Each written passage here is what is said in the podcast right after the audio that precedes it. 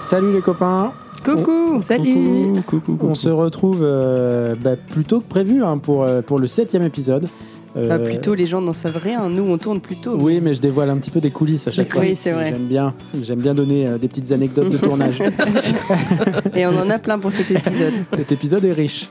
Euh, donc on, bah, on commence avec l'épisode numéro 7, euh, épisode qui, au cours duquel on voulait aborder le silence dans le cinéma d'horreur. Et donc, en guise d'introduction, une anecdote. euh, en 2018, je suis allé voir au cinéma Sans un bruit de John Krasinski. Nous n'étions pas nombreux dans la salle et je me rappelle tout à fait du début de la séance, de l'efficacité de la scène d'exposition et de m'être senti quelques instants accroché au siège, souffle coupé. Au rang devant moi, un type non intimidé par le titre du film, qui avait pourtant pour fonction annexe de rappeler les consignes de la séance, a ouvert un paquet de chips industriels gros format au ralenti pour y glisser sa main avec une odieuse régularité. Déconcertant. Évidemment, j'ai souffert en silence et mon voisin a fini par lui hurler dessus.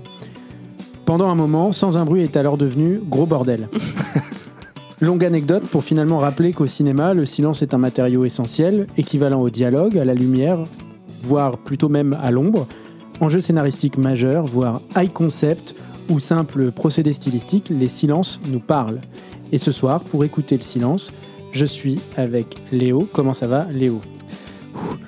Ça va. J'ai réussi à être à peu près à l'heure pour, euh, pour T'es cet t'es épisode. pas trop essoufflé Ça va, ça va, ça va. Euh, Je suis aussi avec Camille. Comment ça va, Camille? Ça va très bien. Toi, t'étais à l'heure. Ah, moi, j'étais à l'heure. Ouais, Je tiens à le dire. Oh, les bons élèves, ça va, hein, ça suffit. hein.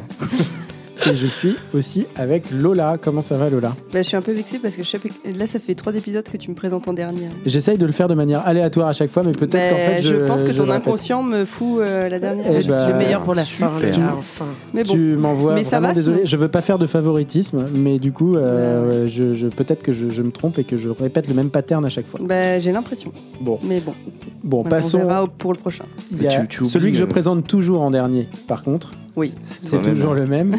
Ah. C'est au son, à la technique, euh, l'inverse du silence. Nous avons Brice. Oh, Oh. Brice, Brice. Brice, Brice, Brice à la technique. Comment ça va, Brice Ah, c'est- ouais. Ça lui correspond bien parce qu'on l'entend sûrement dans le fond là, pas très fort. Donc, Euh, Eh bien, on va commencer avec les films de ce soir. Et pour commencer, on va commencer par euh, le dernier arrivé. Euh, on va commencer par Léo qui va nous parler. euh, le dernier arrivé est un de fan de film. Phil Collins. C'est moi, c'est moi. On a c'est dans quoi ça? C'est dans Steak. Ah oui, c'est Euh, dans. Steak. C'est quoi ton film, Léo? Moi, mon film, c'est Cairo, à ne pas confondre avec Tyro, c'est pas pareil. Euh, voilà, bon, ma blague est visiblement bidée. Allez, bande annonce.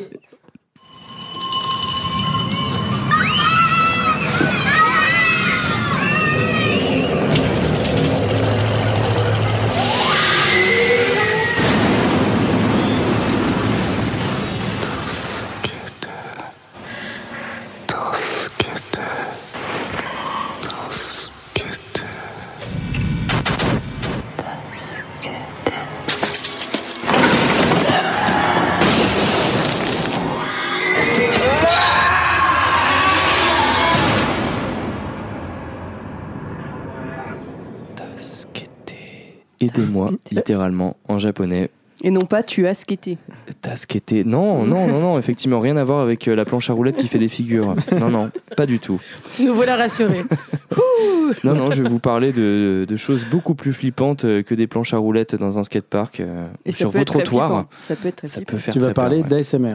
Je vais parler de l'ASMR du fantôme. L'ASMR du fantôme avec Kairo, du coup, qui est sorti en 2001, réalisé par Kiyoshi Kurosawa. Ne pas confondre avec Akira Kurosawa, par Mm. exemple. Ouais. Euh, Kairo, du coup, c'est un film qui est basé un peu sur le même principe que The Ring. Euh, sauf qu'à la place d'une vidéo maudite euh, qui va hanter les personnes qui la visionnent, c'est un site internet, année 2000, euh, 2001 oblige et début de la bulle internet. Ce site internet pousse les internautes qui le consultent au suicide, rien que ça. Ouais. Sympa. Sympa, ouais, sympa le site internet, quoi. Euh, donc, euh, je pense que si vous allez consulter, par exemple, le site internet euh, d'Éric Zemmour ou de Génération Identitaire, ça peut provoquer le même effet. Je ne sais pas, j'ai pas essayé personnellement, donc euh, voilà. Je savais pas qu'ils utilisaient le- L'internet, l'internet. ouais, c'est tout nouveau pour eux aussi. crois. bon, je reviens à mon sujet. Cairo, c'est un des films d'horreur qui m'a le plus hanté. Euh, c'est un film que j'ai vu à peu près à la même période où je commençais à découvrir le cinéma de genre, euh, dont le cinéma d'horreur, surtout le cinéma d'horreur avec It Follows par exemple. Ah, on n'en parlera jamais assez. Et The Strangers, que j'ai vu aussi un peu dans la même foulée que Cairo. Et Cairo, putain, qu'est-ce que c'est affreux. Mm. C'est glauque. hein. Ouais, ouais, ouais, ouais. Donc là, on aborde le silence comme une ombre, une disparition, un fantôme euh, qui plane du coup euh, sur l'univers du film. Mhm. Et en fait, du coup, euh, cette disparition et ce fantôme s'accompagnent d'un silence, mais pas n'importe quel silence, mêlé à des petits chuchotements de personnes disparues, le fameux tasquete que vous avez Ah, entendu. on dirait en Ah vrai. ouais, vous avez peur. hein. Ah, pas ça peur, fait moi, peur. j'ai hein. peur. Du Je coup, le silence, le euh, ouais, le silence traduit la disparition dans Cairo et c'est terrifiant. Le design sonore du film est terrifiant. Vraiment, si vous l'écoutez au casque ou avec un bon système son, ça fout les chocottes. Moi, j'ai eu des frissons euh, toutes les Mm. nuits euh, après avoir Ouais. euh, visionné Cairo, quoi. Ah, toi, Mm. il t'a trop maté comme ça. Ouais, ouais, vraiment. euh, c'est. Mais oui, t'avais l'air tout ému de- quand on en a parlé déjà la semaine c'est- dernière. Cette voix de, de fantôme me fout toujours euh, les- les- des frissons et les Mm. poils qui se hérissent, quoi. C'est c'est vraiment terrifiant. Mais donc, du coup, dans Cairo, euh, le fantôme, c'est un souvenir flou qui se transforme au fur et à mesure en cauchemar à cause de la peur et de l'oubli. Donc, du coup, en fait, ce film parle de personnes euh, qui sont reclus chez elles.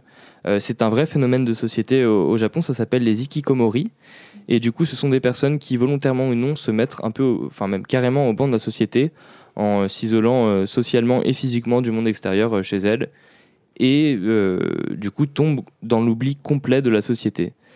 Et du coup, euh, le film aborde avec beaucoup de poésie, en tout cas, euh, je, je trouve, et beaucoup de subtilité, euh, ce phénomène de société au Japon, en l'anticipant vraiment beaucoup, en plus, je trouve, parce que c'est un phénomène qui est apparu, du coup, Oui, euh, dans c'est- les années c'est- c'est 2000. pas à l'époque où le film est sorti, euh, c'était pas encore décrit. Ouais, voilà, le, le mot Ikikomori, je suis pas sûr qu'il existait même encore. Peut-être que si, peut-être que je me trompe, mais en tout cas en 2001, au, au début de l'internet, du coup, euh, et des technologies de communication euh, J'aime modernes bien qu'on parce que connaît tu dis maintenant. l'internet. L'internet. Bah, c'est comme ça qu'on dit. Euh, du coup, le terme Ikikomori n'était pas encore vraiment apparu et le film anticipe du coup euh, l'exclusion sociale que vont subir plein de personnes à, à cause du coup de cette technologie qui est censée pallier justement à cet isolement en fait quoi. Mm. Ah, D'où la petite scène euh, avec, euh, comment elle s'appelle, euh, Harouet, où elle lui, où elle lui demande pourquoi il a, pourquoi Oui. il s'est abonné à Internet et, et elle lui dit c'est pour te. il s'est abonné à Bah, à l'époque, on s'abonnait Ah à ouais, Bah oui, Internet. tu prenais un petit forfait. Oui, bah, ah ouais. Et elle Mais Thomas dit toujours ça en 2023. Oui, bah, moi je m'abonne. Hein.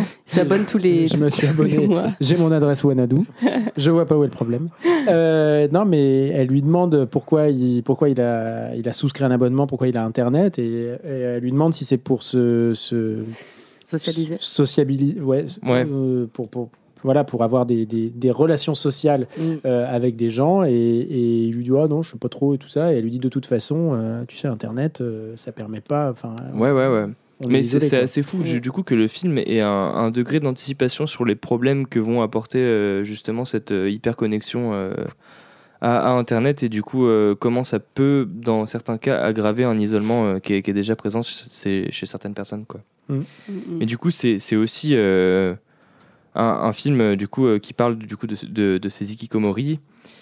Et, euh, et du coup, qui les transforme en fantômes en fait, qui hantent le quotidien des, des personnes euh, du coup, qui les connaissent pour qui ces personnes disparaissent en fait. Quoi. Donc Internet les pousse au suicide, enfin pas, pas vraiment Internet, mais c'est du coup ce site Internet les pousse au suicide. Et en fait, ces personnes qui n'existaient pas se mettent à exister par le biais de fantômes dans des univers familiers pour les personnes qui les côtoyaient. Et, et c'est ça qui est vraiment terrifiant, c'est la façon dont le, le vide et l'absence est personnifié par les fantômes dans le film. Mm. C'est pas euh, des screamers ou des fantômes qui vont, qui vont surgir comme ça, c'est très lent, c'est très planant, c'est très nostalgique, c'est plein d'éléments du quotidien très silencieux aussi. très silencieux et c'est c'est plein d'éléments en fait qui se remplissent d'étrangeté au fur et à mesure Euh, des scènes ou des visions familières d'une cage d'escalier d'un salon d'appartement vont se remplir d'éléments étranges au fur et à mesure du film pour euh, finalement laisser apparaître le fantôme de la personne euh, disparue en fait quoi donc si vous aimez euh, ces thèmes-là. Par exemple, la série euh, The Leftovers. Mm. Euh, je pense que vous aimerez la façon dont est traité ce sujet que moi, j'ai beaucoup dans à The Cairo. Leftovers, euh, Bah ouais, ouais. Carrément, ouais. Vous en parliez tout à l'heure, mais c'est vrai que ça m'est venu aussi plein de fois. Ouais. Mais bon, mais en tout cas, euh, bref, il n'y a rien à voir avec Phénomène, le Mhm. film de Monsieur Shyamalan dont j'ai parlé euh, récemment. Euh, Night, c'est pas du tout. euh, ouais, dés- désolé Night, hein, je sais que peut-être pas très sympa, mais bon, Mhm. c'est pas du tout la même façon d'aborder le suicide, l'impact social que peut avoir le suicide. Et euh, du coup, euh, contrairement à dans Phénomène, euh, Cairo parle de façon juste, subtile et nostalgique du suicide et du fantôme qui hante celles et ceux qui le côtoient, voire toute une société. Ouais, bah attends, euh, phénomène, c'est hyper subtil. Je veux dire, les plantes, euh, elles poussent les gens à se suicider parce qu'ils Oui. abîment les plantes. Puis après, ils se jettent sous des tondeuses à gazon Eh et ça ben- fait splouch, splouch, splouch. non, c'est c'est pas terrible. Euh, c'est pas terrible. Euh, Mais voilà, voilà en tout cas pour, euh, pour Cairo, en tout cas. Allez regarder Cairo, euh, faites-le au casque euh, si vous pouvez, ou en tout cas dans le Ouais. silence, parce que ça vaut vraiment le coup. Enfin, à moins que vous ayez vraiment peur d'avoir peur, pour le coup, je peux comprendre. hmm. Euh, ou si euh, tout ce qui est ASMR vous dérange vraiment profondément, ce film et du coup va prendre une dimension beaucoup plus angoissante pour qui des personnes euh, le travail du son va être un peu moins impactant et tout quoi mais, euh, mais voilà et il y a aussi tout un travail des visuels euh, sur les petits bandeaux rouges mais peut-être que vous vouliez en parler Le scotch. je sais pas ouais Le les, scotch rouge. le petit scotch Mm. rouge Le, ouais le gaffeur rouge. ouais comme disent ouais, les techos. ouais ouais bah en fait c'est des techos ouais, Ouais. qui Bah, c'est ça des- sur le c'est un film hein. sur les intermittents. ouais ouais finalement. ouais, Mm. Ouais, Ouais. les fantômes euh, Mm. les fantômes Et personne si- de l'ombre du cinéma Ça suffit là. Déjà dans le dernier épisode, euh, on clash les, les techniciens. euh, non, non, c'est c'est- c'est pas bien. Même moi qui n'en fais pas partie, je, je, je- je suis choqué. tu cautionnes Bah, pas nous, on quoi a le droit parce qu'on en fait. Ouais, partie. vous avez le droit. ouais ouais c'est ouais ça. Euh, je rebondis euh, sur ce que tu dis, Léo. Moi, il y a plusieurs, plusieurs trucs euh, que j'ai. enfin, moi, j'avais euh, à dire en t'écoutant. Euh, moi, je suis d'accord avec toi. Cairo, c'est un film qui m'est pas bien du tout. Mm. Euh, on a beau voir pas mal de films d'horreur. et Tout ça, Cairo, c'est pas non plus le film qui a les effets les plus forts. non Néanmoins, euh, il les réussit. très sobre. Il les réussit très bien. Ouais. Et il y a des apparitions fantomatiques qui sont quand même euh, franchement dérangeantes et très, très franchement peur, ouais. gênantes, euh, qui mettent très très mal à l'aise, tout en silence. Et ça, c'est Mhm. assez incroyable. Moi, je, la première fois que j'ai essayé de regarder le film, j'étais seul dans un appartement, j'ai pas été au bout.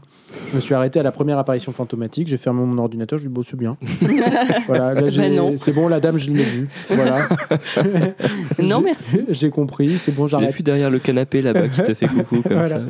Et, et je l'ai rematé, euh, euh, donc, bah, je dois le dire, pour la première fois euh, complètement pour le podcast.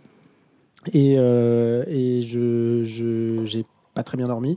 Euh, j'ai peur de me lever à un moment donné à la fin du film. Je Ouais. voulais, pour la petite histoire, c'est pas très intéressant, mais je voulais aller faire pipi. J'ai eu du mal à me lever parce que j'avais un peu peur de croiser un fantôme en allant aux chiottes. Enfin, tu vois, c'est vraiment. euh, non, non, ça m'a réveillé des trucs, quoi. Enfin, vraiment, c'est c'est un film qui m'a qui m'a qui m'a remué.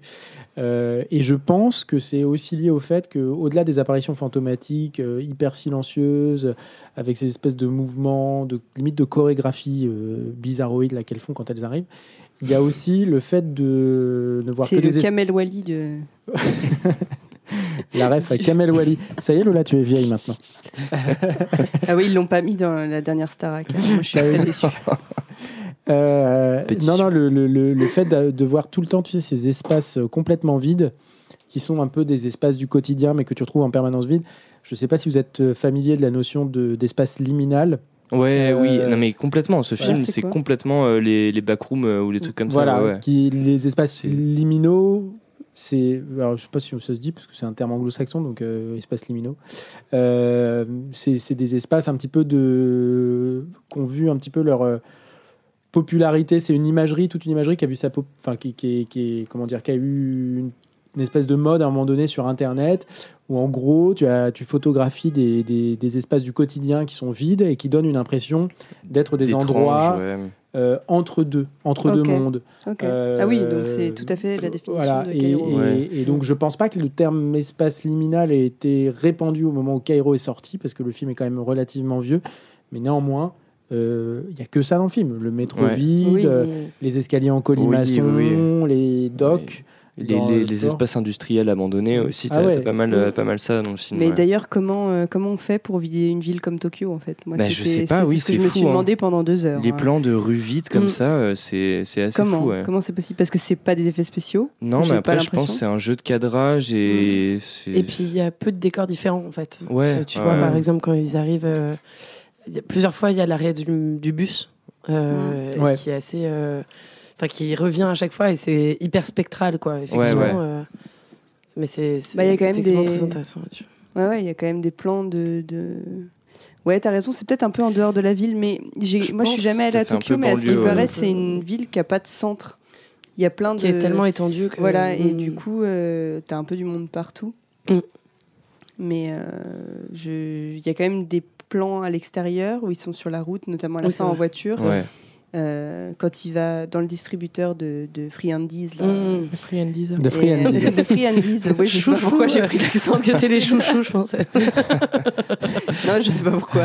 C'est pas de raison. J'ai été habitée par un fantôme euh, Marseillais. marseillais d'un coup. Martigues. Oh, con. Lola Oh de là. Martigues. And Easy. euh, les Free Andy's. Ah bah, c'est mieux avec l'accent du sud ce mot. Je suis désolée. Ouais. Mais euh, ouais, il y a, y a- il y a personne. Il y a pas une bagnole. Mm. Et même, je regardais dans les. Après, ça se retouche en post-prod, hein, j'imagine, mais euh, dans les immeubles. qu'on- les immeubles- Le truc trop cheap où t'effaces tout le monde à la gomme là, tu sais, sur Paint. Ouais. Pardon. Il y a ça sur Photoshop, hein, il y a la petite gomme. Mais euh, ouais, dans les, tu, même au- en arrière-plan, qui est Mhm. assez, il y a, il y a- il y a- finalement il y a hum, beaucoup de profondeur de champ dans ce film, donc c'est net très loin derrière. Euh, on voit personne Mhm. vraiment, donc je, je sais pas comment c'est fait. J'étais assez déstabilisée par ça. Mhm. J'étais, euh, c'est vide, ouais, partout quoi. Le- Mais oui. Ouais, ouais. on dirait qu'ils ont pris un décor, une ville Mais décor. c'est assez euh, apocalyptique en fait. C'est vraiment. il Y a... bah, pour moi, c'est un film de fin du monde. Ouais, ouais, non, mais oui, voilà. clairement, Bah, tout le monde disparaît, euh, bouffé par, euh, Bah, par, ouais. par l'internet. Ouais, par l'internet. Mm. Par AOL. Euh, non, et puis il y a, il y a aussi quand même, euh, il y, a, il y a aussi quand même le, moi je trouve le décor de la fac là, euh, Oui, l'espèce de pièce d'atelier. euh, Avec des câbles partout, là. Ouais, c'est Ouais. trop Mm. beau ça. Ouais, ouais. C'est trop trop cool. Ouais, non, moi sur les décors, euh, il y a vraiment beaucoup de choses qui m'ont beaucoup plu. Alors, ce qui est marrant, c'est que en vous écoutant, euh, enfin en t'écoutant Léo résumer le film, je l'ai mieux compris. Parce que je dois dire que moi, genre, euh, je sais pas si c'est le fait de l'avoir regardé le matin. Elle l'a pas compris. Putain, mon courage le matin. J'ai pas trop compris. Enfin, il y a plein de choses que j'ai pas compris, mais c'est pas grave, tu vois, Mm. parce que je- Ouais. j'ai trouvé ça euh, très, très beau, très, très, C'est- très glauque. C'est très nostalgique en plus. Ouais, je trouve. ouais, tu te fais vraiment porter par le truc et à la fois t'es terrifié, à la fois le rythme lent et le silence, c'est c'est Mm, mm. très euh, planant quoi. Exactement. Mais je, je comprenais pas tout, mais bon, c'est pas grave. Et euh, par contre, il y a quelque chose que j'ai vraiment adoré, moi, c'est les décors, euh, les, enfin, la mise en scène des appartements. Ah parce ouais, qu'ils sont les très souvent seuls dans un génial. appartement. Il y a un truc sur les textures, sur, en fait, sur les, il y a souvent des vitres, des bâches, des rideaux, Ouais. tu vois, qui coupent euh, Mm. l'espace Oui. en deux, euh, en fait, qui crée euh, ce truc avec des apparitions, donc qui se passe de l'autre côté du rideau, Ouais. euh, du rideau en plastique, qui est Mm. vraiment un des trucs qui me fait le plus peur. en fait, ça me dégoûte et ça me T'as fait peur des bâches. Ouais, j'aime vraiment Ça pas fait ça. très Dexter. quoi. Bah ouais, Oui. je sais pas, c'est un truc qui me dérange là-dedans, mais bon, bref. Parlerai Ça, de- ça c'est- se colle tout seul à la peau en plus. C'est psychose, c'est psychose Ouais. qui nous Ouais, a oui, oui. Ah peut-être, peut-être. En tout cas, si vous voulez faire peur à Camille, quand vous l'invitez, vous mettez une toile cirée sur la table. c'est ça. ça, c'est pas possible. Euh, et- vraiment, ça, j'ai trouvé que c'était hum, en plus très poétique parce que euh, quand ça hum, revient euh, plusieurs fois dans le film, évidemment, tu as envie de l'interpréter. Et moi, je trouve que c'est un film euh, qui parle pas tant du suicide que de. hum, En fait, ce qui est bizarre, c'est que ça efface, je trouve, la, la frontière entre les vivants et les morts. Ouais, et en ouais. fait, euh, les vivants, tu sais jamais s'ils sont vraiment vivants ou pas. Parce que se avant posent de- la question aussi parce que c'est dur à accepter. Et, ils ont tous une- un moment de phase euh, où en fait ils ne parlent plus, ils marchent très étrangement. Enfin, Bah, comme quand ils marchent dans la ville toute vide Exactement. et que bah, du coup le, le suicide les rattrape potentiellement Oui, comme ça. tout à euh, fait. ouais, ouais. et c'est ça moi que j'ai trouvé euh, hyper, en fait hyper beau et très poétique quoi. Et il y a toute une métaphore filée sur sur l'écran d'ordinateur avec euh, en fait c'est un écran de veille Windows avec des espèces Oui. de petites boules Oui, qui oui, se rentrent dedans et Mhm. tout. Et ils disent un truc qui est vachement beau c'est ils disent euh, si deux points se rapprochent euh, trop ils disparaissent. Mais par contre s'ils sont trop lointains ils s'attirent irrémédiablement. Et je pense que euh, pour Kurosawa c'est beaucoup le lien entre les vivants et les morts. C'est-à-dire qu'il Ouais. faut pas qu'ils soient trop proches parce que sinon euh, ça fait trop peur c'est les fantômes et c'est Mm. l'horreur en fait. Et il faut pas non plus qu'ils soient trop loin parce que on peut pas oublier les morts Oui, etc oui, on peut pas. Ah. Il faut que les deux mondes C'est puissent une- communiquer un peu. C'est une quand belle. Ouais, interprétation, c'est joli. c'est Ouais, joli. C'est beau. Ouais. Laure Adler, bonsoir. On va Petite être- larme. Petite larme. ouais, c'est que- c'est grâce à Camille qu'on va Non, percer. Moi, je vous le dis. Et toi, Lola, t'avais une interprétation qui était très cool aussi par Ah rapport bon à. Oui, t'en parlais juste Coup de avant. pression. Ouais. quand- Non, t'en parlais juste avant sur euh, un événement historique qui est arrivé au Japon. Oui, c'est vrai, ouais. Oui, euh, alors c'est pas mon interprétation, mais euh, j'ai vu C'est ça. l'internet. Ah, on s'en doute. hein. J'ai- j'ai- bah oui, parce que moi, vous savez bien que au niveau de la réflexion, c'est. On ne cite pas nos sources. Non, mais j'ai vu, j'ai vu. euh, en fait, j'ai- j'ai j'ai lu surtout plusieurs euh, trucs très intéressants sur Cairo, euh, qui, qui racontent une histoire complètement décousue, enfin, mais Mm. qui est hyper riche en même temps, Oui. et, euh, et qui parlerait possiblement de. de de d'Hiroshima en fait, enfin de, de ce côté très dévitalisé. euh, alors c'est pas arrivé à Tokyo du coup, mais euh, j'ai j'ai vu ça passer. J'ai pas tout compris. Je, je, je ferai pas de. Je suis une très mauvaise historienne, encore plus. euh, encore plus. euh, non, de toute l'histoire, en fait. J'allais dire encore plus sur telle période, mais pas du tout, sur à peu près tout. Oui, parce que c'est vrai que euh, Louis euh, XVI t'es calé, quoi. Oui, bah exemple. oui, bah non, en fait, pas du tout. sur le nippon. euh, c'est- D'accord. non, mais oui, j'ai vu passer ça pas mal de fois sur, euh, sur le côté euh, fin du monde, en Mm. fait, euh, de- du Japon après, après, les, après les bombes atomiques et tout. Et euh, bon, je sais pas ce qu'on en pense, je sais pas. Moi, je sais pas moi-même ce que j'en fantômes, Bah, de pense. toute façon, c'est. Ouais, pardon, mais c'est enfin, c'est impossible de pas. Je pense de pas. Ouais. Au moins y penser. Oui. donc, Au moins, ima- ne, enfin, tu peux pas ne pas imaginer que ça soit passé par, pas passé par la tête de, de, de Kurosawa, qui est, Non, qui est sûr. né, je crois, dans les, il est né dans les années 50 ou 60, lui. Enfin, 55. Ouais, voilà. Donc, il est né en 55. Donc, il Heureusement que j'ai vu la bio Wikipédia avant, putain. Merci, l'internet. Euh, mais de, que ça ne lui soit pas passé par la tête alors qu'il est né, lui, dans un monde qui s'est reconstruit après Ouais, ça. ouais, tu ouais. vois. Enfin, c'est, c'est- Mais je, je pense pense, qu'il a y a aussi tout un truc sur le, le non-dit de la société japonaise, en Oui. fait. Quoi. Enfin, c'est clairement ça aussi, en fait. Quoi. Du coup, parler. Euh, du coup, bah, en fait, tout est tabou. Euh, parler d'Hiroshima, j'imagine, et de la Seconde Mm. Guerre mondiale, j'imagine que c'est tabou. Parler du suicide et de la de l'isolement social, c'est tabou aussi. Et du coup, en fait, ce film est né, est né de tabous, en fait, euh, sociétaux. Ouais, je, bah, je pense qu'il y a aussi de ça en dedans. Ouais, c'est possible. Moi, ce que, ce que moi, personnellement, j'avais, j'avais noté sur Cairo, c'est que. C'est que. euh, mais je n'avais rien noté. Non, si, j'avais noté. Moi, j'adore le, le passage, je ne sais pas si vous vous en souvenez, où l'étudiant. euh, qui est avec, euh, je sais pas si on a son prénom à lui, mais qui est avec l'autre étudiant, qui est un des personnages principaux. voilà. Ouais.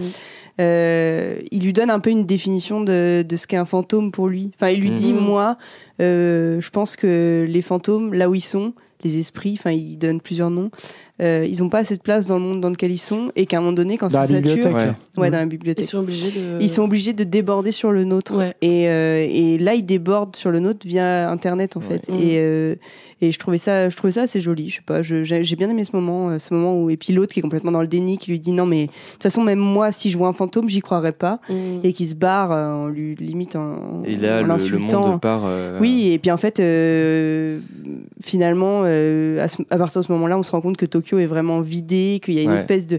Parce que ça parle de contagion aussi. Il y a un, Oui, il y a un truc. ouais, ouais, euh, en fait, ça ouais. parle d'énormément bah, de c'est un- choses. une sorte de euh, virus informatique, en ouais, fait. quoi. c'est ça. Mais toi, tu, ouais, tu parles du personnage de, de Kawashima, Oui, euh, Le- le jeune qui, étudiant, là. qui refuse euh, effectivement le. Et que Lui, même il quand il, a eu sa scène avec un fantôme, Voilà, il lui dit non. Il, il refuse, il refuse, euh, il Ah, c'est refuse la peut-être mort. lui il le point de- le plus éloigné Voilà. dont tu parlais tout à l'heure, par exemple. Ouais. quoi, sur, euh, Lui, Mais il refuse complètement, ouais. mais en fait, malgré ça, tu crois qu'il va échapper euh, au phénomène, c'est-à-dire tu crois que Oui, le fait d'avoir rencontré un fantôme, lui, ça va euh, le le fait d'avoir cette espèce de d'obsé- enfin d'être entêté à ce point-là, ça va le, le, protéger Mais et le sauver, mais en fait non. Oui, oui, Voilà. oui, oui, parce qu'au Il, il moment finit par l'accepter quand il rentre en contact Oui, c'est physique. ça. C'est ça. Quand avec il le dit, fantôme euh, et il suffit quand que il je se- t'attrape pour Ouais, que tu sois. Et il se rend compte que les fantômes, c'est pas des trucs auxquels, au travers desquels tu passes, c'est une réalité euh, Mm, tangible. Et à partir de ce moment-là, Bah, c'est ce que le Bah, fantôme lui dit. Il lui ouais. dit je, je suis réel. Voilà. Mais Et moi, c'est j'ai- terrifiant cette scène J'ai aussi l'impression qu'il y a aussi euh, bah, tout un discours sur euh, les relations et l'absence de relations entre les êtres, Ouais. tu vois. Ouais. Euh, Bah oui, parce bah que euh, il y a Avec une relation, ouais, exactement, il y a une relation qui commence un peu à se nouer entre euh, Kawashima et euh, Harué. Mhm. Euh, et en fait, parce que tous les deux décident de travailler sur le sujet, etc. Mais c'est pas du tout une relation qui débouche, tu vois, sur euh, l'amitié ou même une relation amoureuse. Il n'y a c'est- pas ouais. maximum collègues. quoi. Exactement, Ouais, ils- ouais. ils sont juste côte à côte en fait. Et le, Ah, ils se font un petit câlin quand même. Ouais, mais moi je trouve Ouais, que la vraie relation qui commence chaste, à, hein. enfin qui semble émerger, c'est la, c'est vraiment à la fin Oui. entre euh, donc euh, Kawashima et euh, Michi, Ouais. où là vraiment tu sens qu'il y a un truc, euh, enfin je sais pas, c'est même c'est drôle parce que c'est pas dit. Mais moi, je l'ai ressenti assez fort parce Mm. que c'est les deux acteurs vivants en fait euh, Ouais. De tout le casting, par- tu vois, ouais, ouais, ouais. qui, qui expriment des émotions, enfin qui expriment Ouais, de la colère ou de la déception, de la tristesse. Ouais. Et tu dis ah, tant mieux, ils se retrouvent. Peut-être qu'il va naître quelque chose de, Ouais, et puis de finalement, vivant de ça, quoi. Et c'est assez ouf parce que il n'y a les- pas grand chose de vivant dans ce Oui. film. Non, non, Ouais, non. ouais. Et c'est ouf parce que les problématiques ont, ont assez peu évolué en fait hein, dans sûr. le cinéma japonais. C'est, Mm, mm. je sais pas si c'est un peu triste ou, ou je sais pas, mais bon, voilà quoi. Mais en tout cas, c'est, Ouais. c'est- je, je- moi j'étais vachement marquée par le fait que c'est une esthétique qui aujourd'hui bah, irrigue euh, tout quoi. Ouais. Euh, l'esthétique du film, tu vois, avec beaucoup de bruit. Beaucoup de grains, ouais. Ouais, il y Ah a- ouais. enfin, Mais il est c'est- presque sépia. Hein. Oui, oui, moment, c'est clair. franchement, tu te dis, euh, c'est tourné. en- Enfin, c'est, enfin, il est sépia en fait. ce C'est ça. Enfin, moi, je. Et puis Il y a peu de couleurs en fait. ces architectures. Il y a les, euh, les- les petits scotch rouges. Il a t'as le seul- ouais, truc, ouais, euh, le, le gaffeur ouais. rouge. Ouais. C'est ça, et puis t'as les murs qui sont tous nus, enfin, euh, Ouais. tout est. euh, Et ça, c'est c'est fou à quel point ça a irrigué bah, l'esthétique euh, jusqu'à maintenant, en fait. Mhm. C'est la mode des années 2000, certes, mais là. on- Ouais, mais là, c'est quand même. euh, Ouais. Ouais, et puis, puis les fantômes font. Moi, il y a deux apparitions, euh, comme on disait avec euh, Thomas au début, moi qui m'ont fait très peur. Oui, Mais- oui. ouais. Où ils font une petite danse un peu derrière le canapé Oui. là, quand elle se. Bah, bah, en fait, les deux scènes à moitié de danse fantomatique, Ouais, là, ça, ça fait très moi j'étais en mode. C'est bah, très non. dérangeant, Bah, Bah, C'est vraiment la vallée d'étrange à Ouais. 100%. Il C'est marche, il marche très, très normalement tout et d'un seul coup il y a un, Ouais, Le petit lap dance, là, non merci. Ouais, très peur, une espèce de rupture qui se fait, c'est très bizarre. Ah ouais, non, c'est c'est- c'est- c'est franchement. euh, Et puis, c'est- moi, je trouve que c'est c'est marrant parce que ce film, quand même, encore une fois, je trouve qu'il parle de fin du monde et à aucun moment, les personnages ont l'air préoccupés par Non. ça. Non. Non, non, non, non. C'est Il y a pour ça que c'est personne pour qui ça que dit- c'est lancinant en fait. Mais quoi. oui. Ouais. C'est c'est- t'es- c'est- à chaque fois, le, le réel, il te perd dans son truc en mode euh, qu'est-ce que tu dois ressentir qu'est-ce que... Ouais, ouais. En fait, tu sais plus vers quoi tu dois te tourner, t'as je plus pense rien. que tu sais même pas si c'est une mauvaise chose ou pas en fait non, finalement. c'est- bizarre. Et la scène ça. où Michi, euh, je c'est Michi ou pas qui dit euh, et elle parle de ses parents. Elle parle de ses parents, elle Oui. les appelle, ça ah répond oui, pas. ouais, ouais. Et puis euh, euh, l'étudiant lui, lui dit ah, mais en fait ils ont pas survécu, c'est Ouais. ça. Enfin, Mm. en mode, mais attends mais ils, ils et, sont morts et là. en fait la réaction est genre ouais, on s'en fout. Il ouais. y a plus personne dans Tokyo. Tout le monde s'en fout.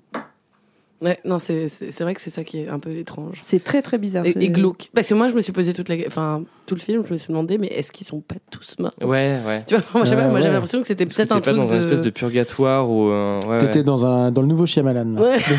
dans le futur. Je vais l'aider à l'écrire. Le twist de Appelez- la fin.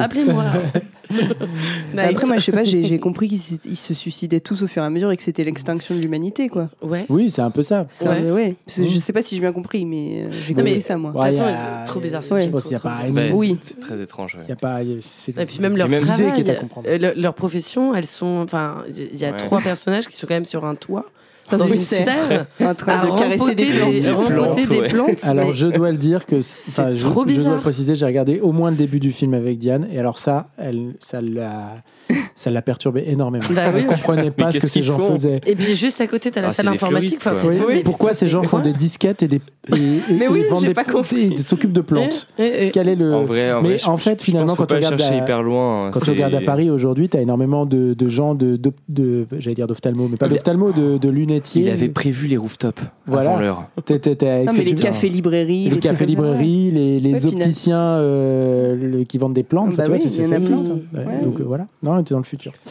Tu es dans le futur. Euh, Non, mais il faut voir ce film en tout cas. Ouais. Cairo, le film du Turfu, ouais. voilà. C'est vraiment très bien. Mais il y a plein de choses à dire. Celui qui est dans le futur aussi, c'est Brice qui nous montre euh, son- sa trotteuse. Mais euh, sans faire de bruit, sans faire de bruit, il faut le signaler. Il mime depuis tout à l'heure, c'est très gênant.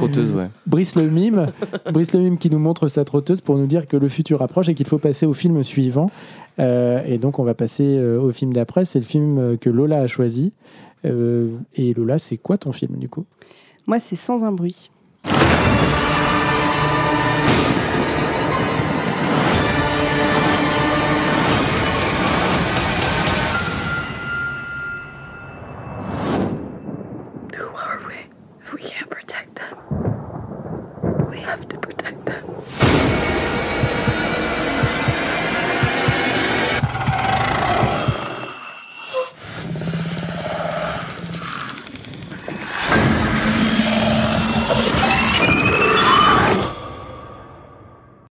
Voilà l'extrait.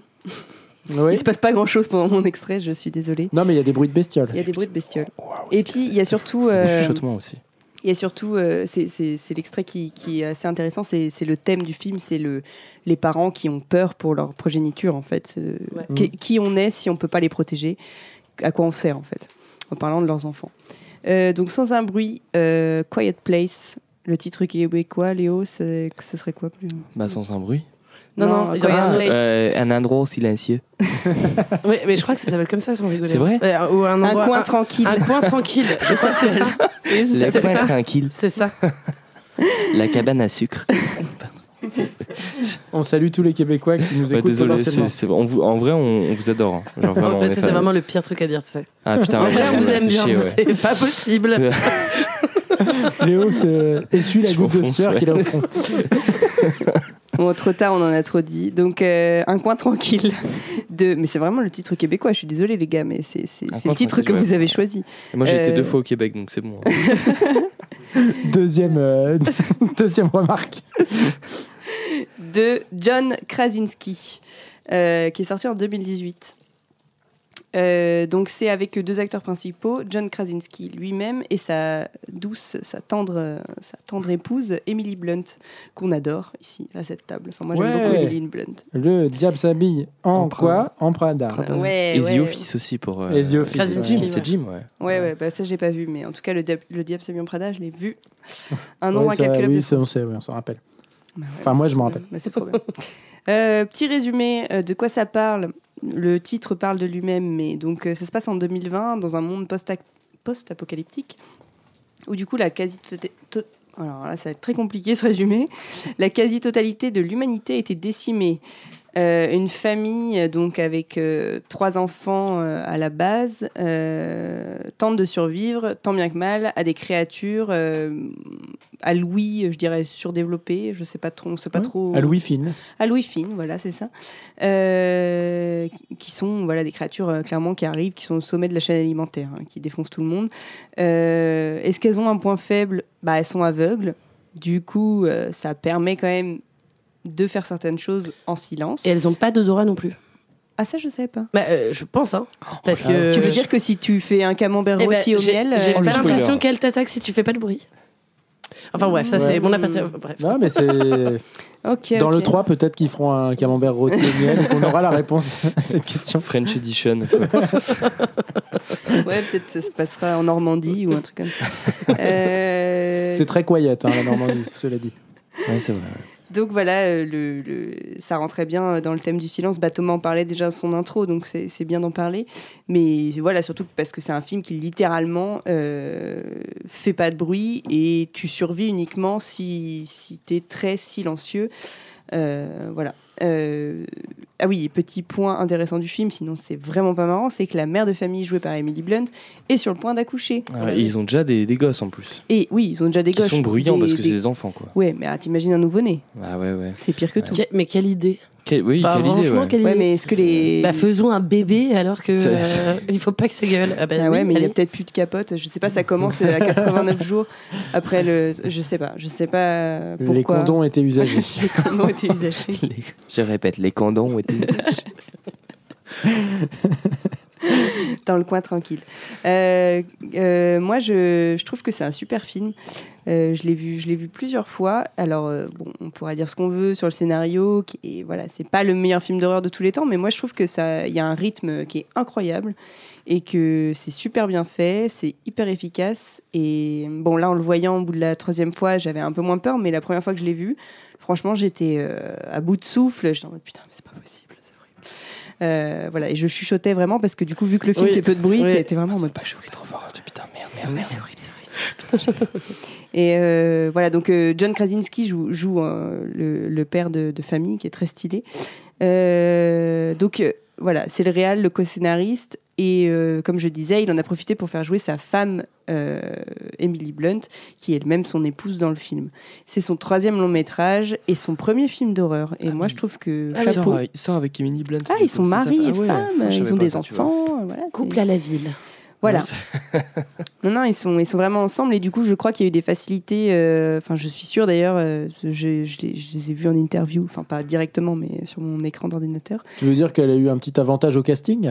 Non, je veux dire que c'était plus facile de jouer l'amour, euh, les parents, euh, l'amour pour les enfants. Mais elle a sans doute eu un avantage au casting aussi. hein, mais, Les monstres découpeurs d'êtres humains. Mais, mais elle est super, elle est super. Ah oui, non, elle est- Il aurait été bête de pas en Dans- dans la de pas en profiter parce que elle est, je trouve, euh, meilleure actrice que lui n'est acteur en fait. Oui, c'est vrai. C'est vrai, mais en même temps, elle, elle a fait quelque part, elle a une plus grosse carrière en tant qu'actrice que, que lui. Oui, oui. Enfin, je... Après, moi, je l'ai, enfin, je sais pas euh, visiblement, moi, j'ai pas vu The Office, mais il a joué là-dedans. Bah Mais- euh, oui. Oui, c'est un marrant. personnage important quand même. Ouais, bah Mm. ouais. c'est vrai que c'est difficile, c'est perturbant de le voir euh, ailleurs il est que peu dans crédible, tu veux dire? Non, non, pas du tout, mais tu sais, c'est un peu l'effet euh, Daniel Radcliffe avec euh, Harry Potter, tu vois. Oui, genre, je c'est- vois- bah, C'est dur de le voir ailleurs, quoi. Ouais, ouais, je vois très Ça bien. colle à la peau comme personnage. Je vois très bien, même si je n'ai pas vu euh, The Office. Rigolo. Euh, mais voilà, hormis, euh, hormis les, les créatures très très effrayantes euh, qui, qui viennent d'on ne sait où, parce qu'en fait on- le, le film ne parle pas de ça, hein, c'est juste des espèces d'extra- d'extraterrestres, encore une fois à Louis super fines, qui ont envahi la Terre. Ça après on le découvre dans le 2 un peu plus, mais pas vraiment. Euh, en fait, euh, moi j'ai regardé des interviews de John Krasinski qui disait qu'en fait c'était surtout une, c'est bizarre, mais c'est une lettre d'amour à ses enfants ce film. Euh, voilà, qui, qui, où il leur explique que la parentalité c'est pas facile et que lui, en tout cas en tant que parent, tous les parents ne sont pas, ne sont pas égaux, mais que lui est en fait, voilà, il, il présente ce à quoi il est prêt à faire pour ses enfants à travers ce film. Ouais. C'est son propos s'il se taise, c'est la condition sine qua non. Oui, voilà, pas- il faut- quoi que ce soit le euh, roi du silence, parce que sinon. Jouez, mais vous faites pas de bruit. Doucement.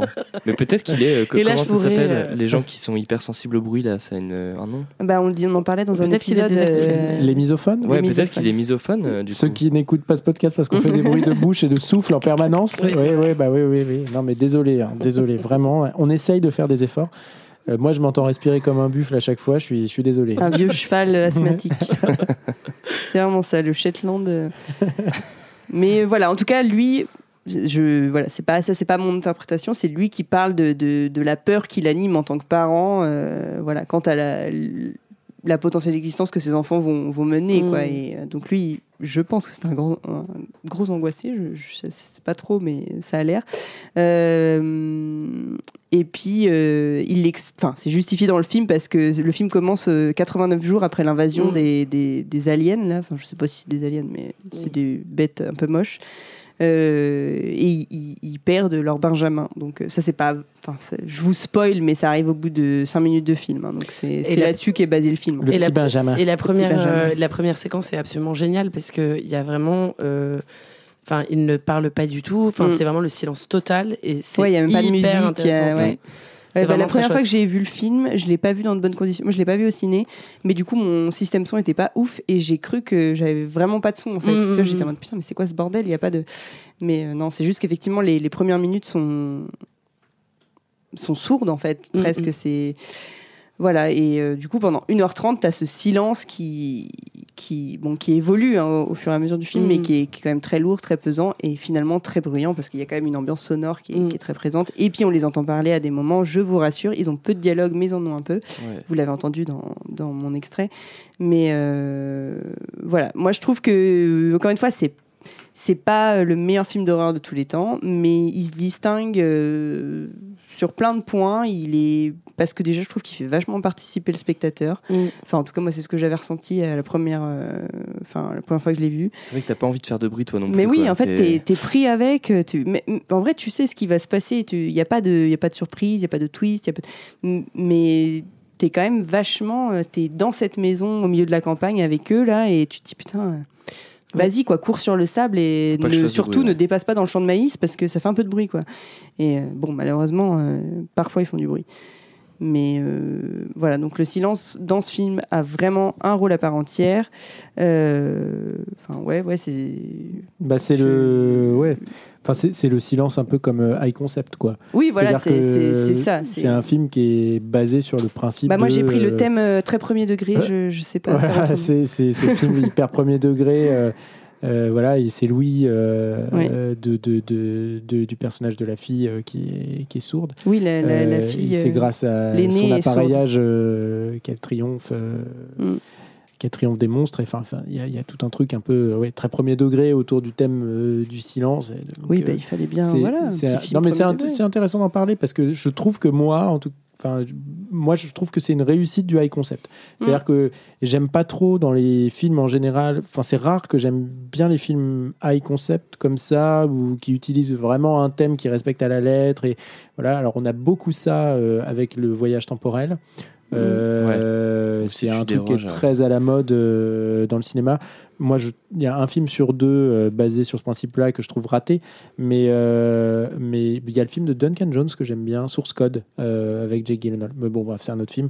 Euh, Tu peux qui- expliquer le high concept pour euh, par non, mais exemple, en- nos parents, tu vois, non, mais ne en- sauront pas de quoi bah, En tout cas, le fait d'utiliser comme ça euh, un- un- un- une espèce de trope scénaristique, euh, une espèce d'archétype de scénario, quoi, où tu dis, bah voilà, euh, moi mon film, ça va être euh, un film Mm. sur le silence, et du coup, le principe, c'est que personne ne va faire de bruit, parce que si tu fais du bruit, tu meurs, tu vois. Mm. Il n'y a pas plus premier degré comme approche d'un thème, euh, et d'en faire un film, c'est parfois casse-gueule, en fait. Euh, et là, je, C'est vrai que tu peux avoir vite rien à dire, enfin Voilà. plus rien à dire. Là, C'est je- le cas de le dire.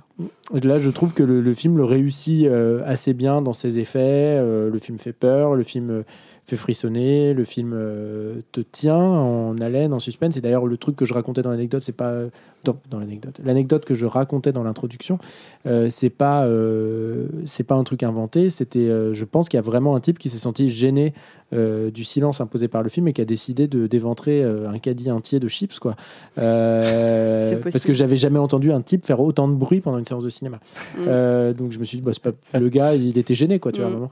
Et d'ailleurs, s'il nous écoute, je, suis- je suis désolé. Ah ouais, on je- t'en veut- on t'en veut pas trop. On t'en veut pas, mais bon, euh, restons, restons modestes.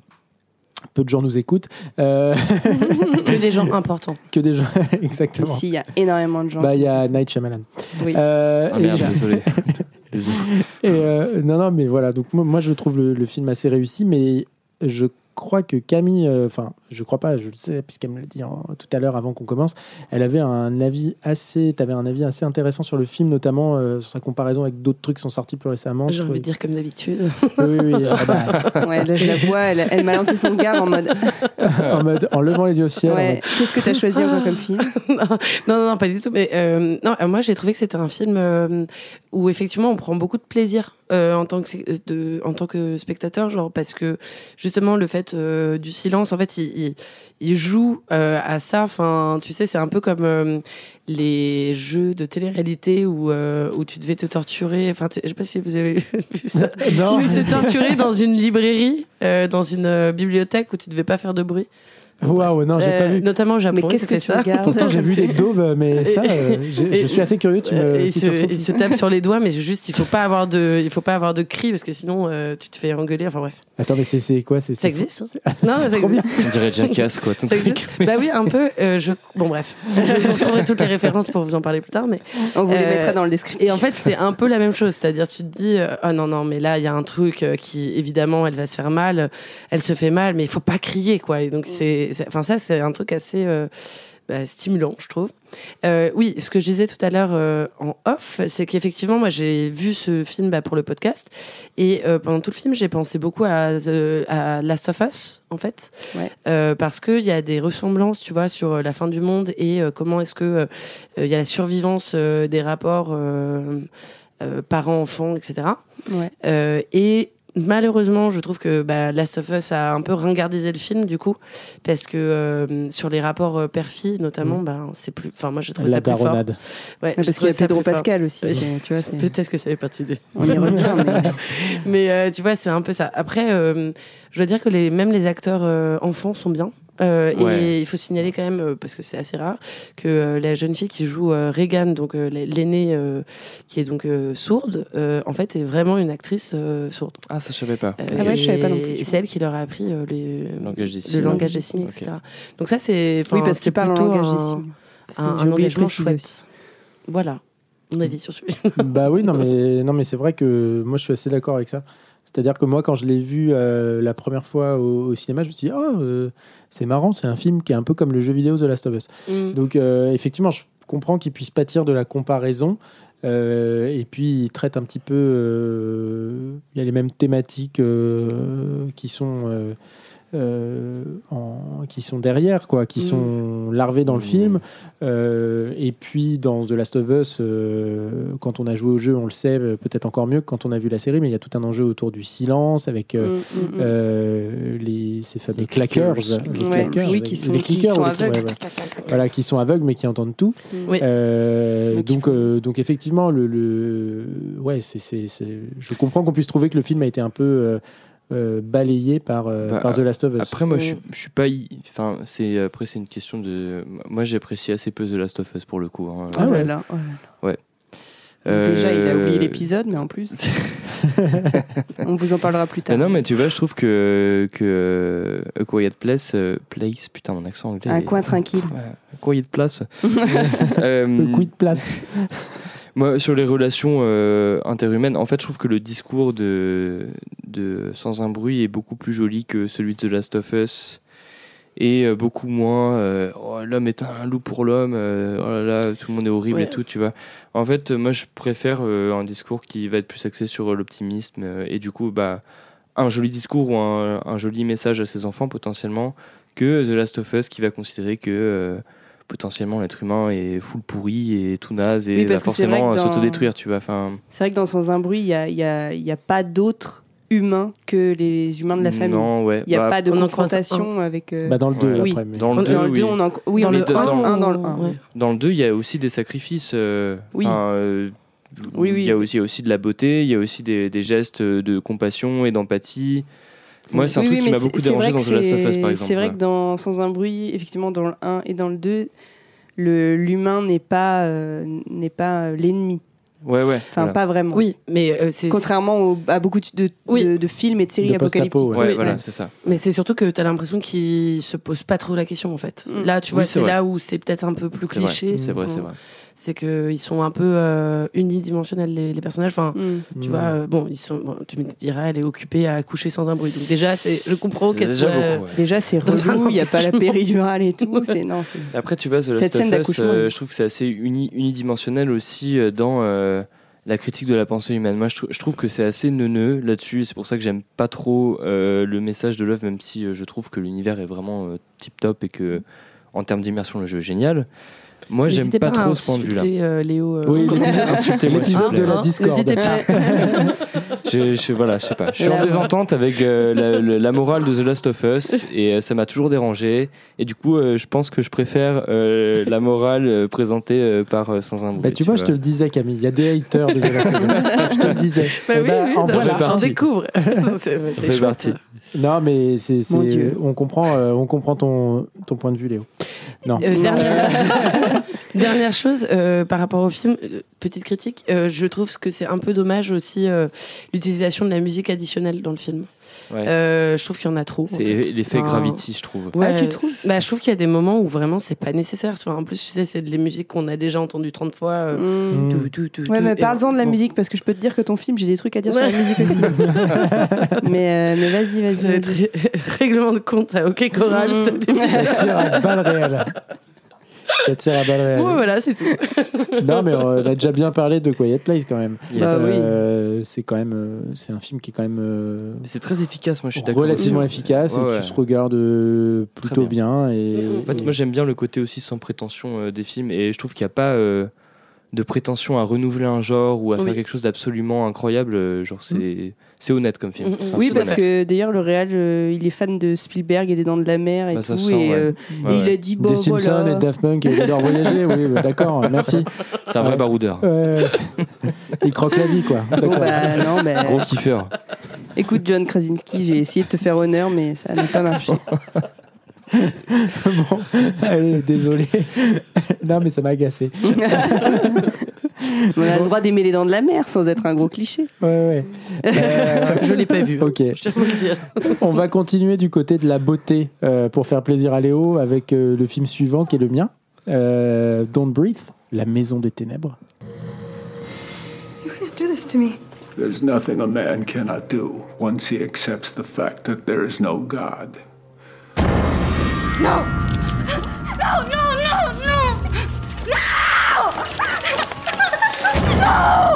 You're strong. You're young. You'll breed well. No! Get away from me! No! Extrait infâme. Non. Oh god. Extrait infâme pour illustrer euh, bah, peu- probablement la scène la plus immonde euh, Elle est atroce. euh, de- du cinéma moderne et, et de ce film qui est, euh, qui est Don't Breathe de Fede Alvarez, euh, film sorti en 2016, euh, donc deuxième long métrage de Fede Alvarez, euh, réalisateur uruguayen, euh, qui avait quelques années avant fait le, le fameux remake euh, d'Evil Dead de Sam Raimi. Et quel euh, remake Ouais, quel remake, euh, qui Mm. était très très bon. Et d'ailleurs, il retrouve au casting euh, Jen Levy dans le rôle de Rocky, qui jouait Mia euh, donc dans, le, dans, dans, le, dans Evil Dead. Euh, dans le rôle du de l'aveugle euh, et avec la voix euh, caverneuse que vous avez entendue, c'est Steve Lang, donc, qui est un second rôle euh, récurrent du cinéma des années. Euh, 80, 90, et puis après dans les années 2000, on l'a quand même bien connu. C'est lui le, le méchant, McQuaid, euh, Mm. dans Avatar. Hmm, oui. Ah, le voilà. général. euh, Mais oui, bien sûr. Là, ouais. Bien sûr. Et dans le rôle de Alex, on retrouve euh, Dylan Minette, euh, ne l'acteur- rigole pas, moi j'adore ce mot. qui est l'acteur de 13 raisons pourquoi, euh, 13 Reasons Why, série que je hais. Euh, et, et- et Et, voilà. voilà. ça tire Allez, ce, ce soir là, on lâche, euh, on lâche tout. On quoi. lâche Et- tout. et- Moi j'adore cette série. Ouais, mais écoute, c'est pas grave. Euh, Il y, a- il y a aussi euh, Daniel Zovato. ouais, Daniel Zovato, effectivement, qu'on avait vu dans, dans, dans un film qu'on aime bien, euh, dans It Follows. C'est lui qui Mm. jouait le beau gosse. Ah, Euh, celui qui a filé le, la maladie quoi. Ouais. Ouais, ouais. À l'arrière de sa Non, c'est pas, c'est pas celui qui a filé la maladie. Non, non, non, non. Ah, c'est pas le beau gosse du quartier. Non, c'est le beau gosse du Ah, qui a Ah oui, le mec ténébreux là. Mmh. ouais, ouais, d'accord. Exactement. ouais, ouais. Exactement. Ouais, qui finit dans une scène horrible Mais- avec sa maman là. Et il donne un peu la maladie aussi. hein. Oui, bah oui, bon. oui, c'est vrai. Euh, alors, Don't Breathe, donc ça, pour résumer rapidement l'histoire, euh, Ne donc- respire pas. ne respire pas. La maison des ténèbres. Euh, donc met en scène euh, Rocky, Alex et Moni, trois, un petit, une espèce de petit, de, ouais, de petit trio de, de, de cambrioleurs euh, du dimanche, quoi, qui, qui, euh, qui, comment dire, qui, qui vont Les voler. des- cambrioleurs du dimanche. Un qui- nouveau podcast. C'est c'est notre, c'est notre podcast. C'est spin-off, C'est spin-off. Les cambrioleurs du dimanche. Non, non, ils vont, euh, ils volent des, ils volent des MacBook Air et, euh, et, et des bijoux euh, dans, dans des, dans des lotissements euh, pour euh, un jour espérer pouvoir se barrer euh, de Détroit. On y revient. parce que le Ah, film mais se oui, passe à mais Détroit. Détroit, quoi. euh, voilà. En fait, c'est un, un ouais. fil rouge, tu vois. Ah oui, mais Pas bien de sûr, faire le thème, bien c'est sûr, le pas fil besoin. rouge. C'est le fil rouge de la saison. Euh, et donc, ils, ils essayent, eux, leur, euh, leur objectif, c'est de se barrer de Détroit, et plus particulièrement, c'est l'objectif de- du personnage de Rocky, euh, qui est une, une jeune femme euh, qui vit dans des conditions, des conditions sociales qui sont particulièrement défavorables, euh, avec sa mère maltraitante et euh, sa petite sœur maltraitée. Et, euh, et donc, elle, elle est euh, plus ou moins dans une relation amoureuse euh, dont on comprend qu'elle est probablement pas très très intense avec le personnage de Moni, qui lui est un petit peu le, le gangsta. Euh, et, et, et donc, Boomer alerte. Ouais, et donc tous les trois, tous les trois, ils, ils font des casses. Et un jour, euh, Moni, qui est toujours plus avide d'argent facile, euh, voit que dans leur voisinage, il y a un vétérinaire vétéran. Un Non. en air. Il est, il est pas vétérinaire. Il n'est pas vétérinaire non, il est vétéran de guerre, je crois. Ah ouais, Ah, moi je croyais qu'il était. Je croyais qu'il était veteran. Je Je croyais qu'il était veto et d'ailleurs je trouvais que ça avait du sens avec la, la- la pipette là. Ah, ah bah peut-être, mais. Euh, euh, j'ai veto, peut-être rien compris, mais en tout cas il est vétéran. il est peut-être il est peut-être juste vet. De vétéran de guerre à vétérinaire, il n'y a qu'un plat. Attends, Vétérinaire, vétéran. Ah, ouais. Pourtant j'ai vu le film trois fois, honte. Non, mais t'as peut-être, raison. Non, mais oui, oui, peut-être. euh, Mais ben, c'est peut-être moi je me suis dit peut-être c'est le mec qui est forcément veto puisqu'il insémine des gens dans sa cave. Bah, bah, C'est ce que tous les vétos font. Bah oui. Non, en tout cas, il est, il est vétéran et euh, il est vétéran de l'Afghanistan et donc euh, aveugle et donc une cible facile euh, pour nos trois personnages euh, qui se disent bah chic, on va pouvoir, euh, on va pouvoir aller se faire de l'argent facile. oui, parce qu'il a, il a touché une assurance vie. Et donc, Exactement. il a plein de thunes. Il a touché de l'assurance vie puisque sa fille a été renversée par une automobiliste euh, qui Dans le film Crash d'ailleurs. Il y a un pont entre les deux films. C'est la suite de Crash. Crash 4.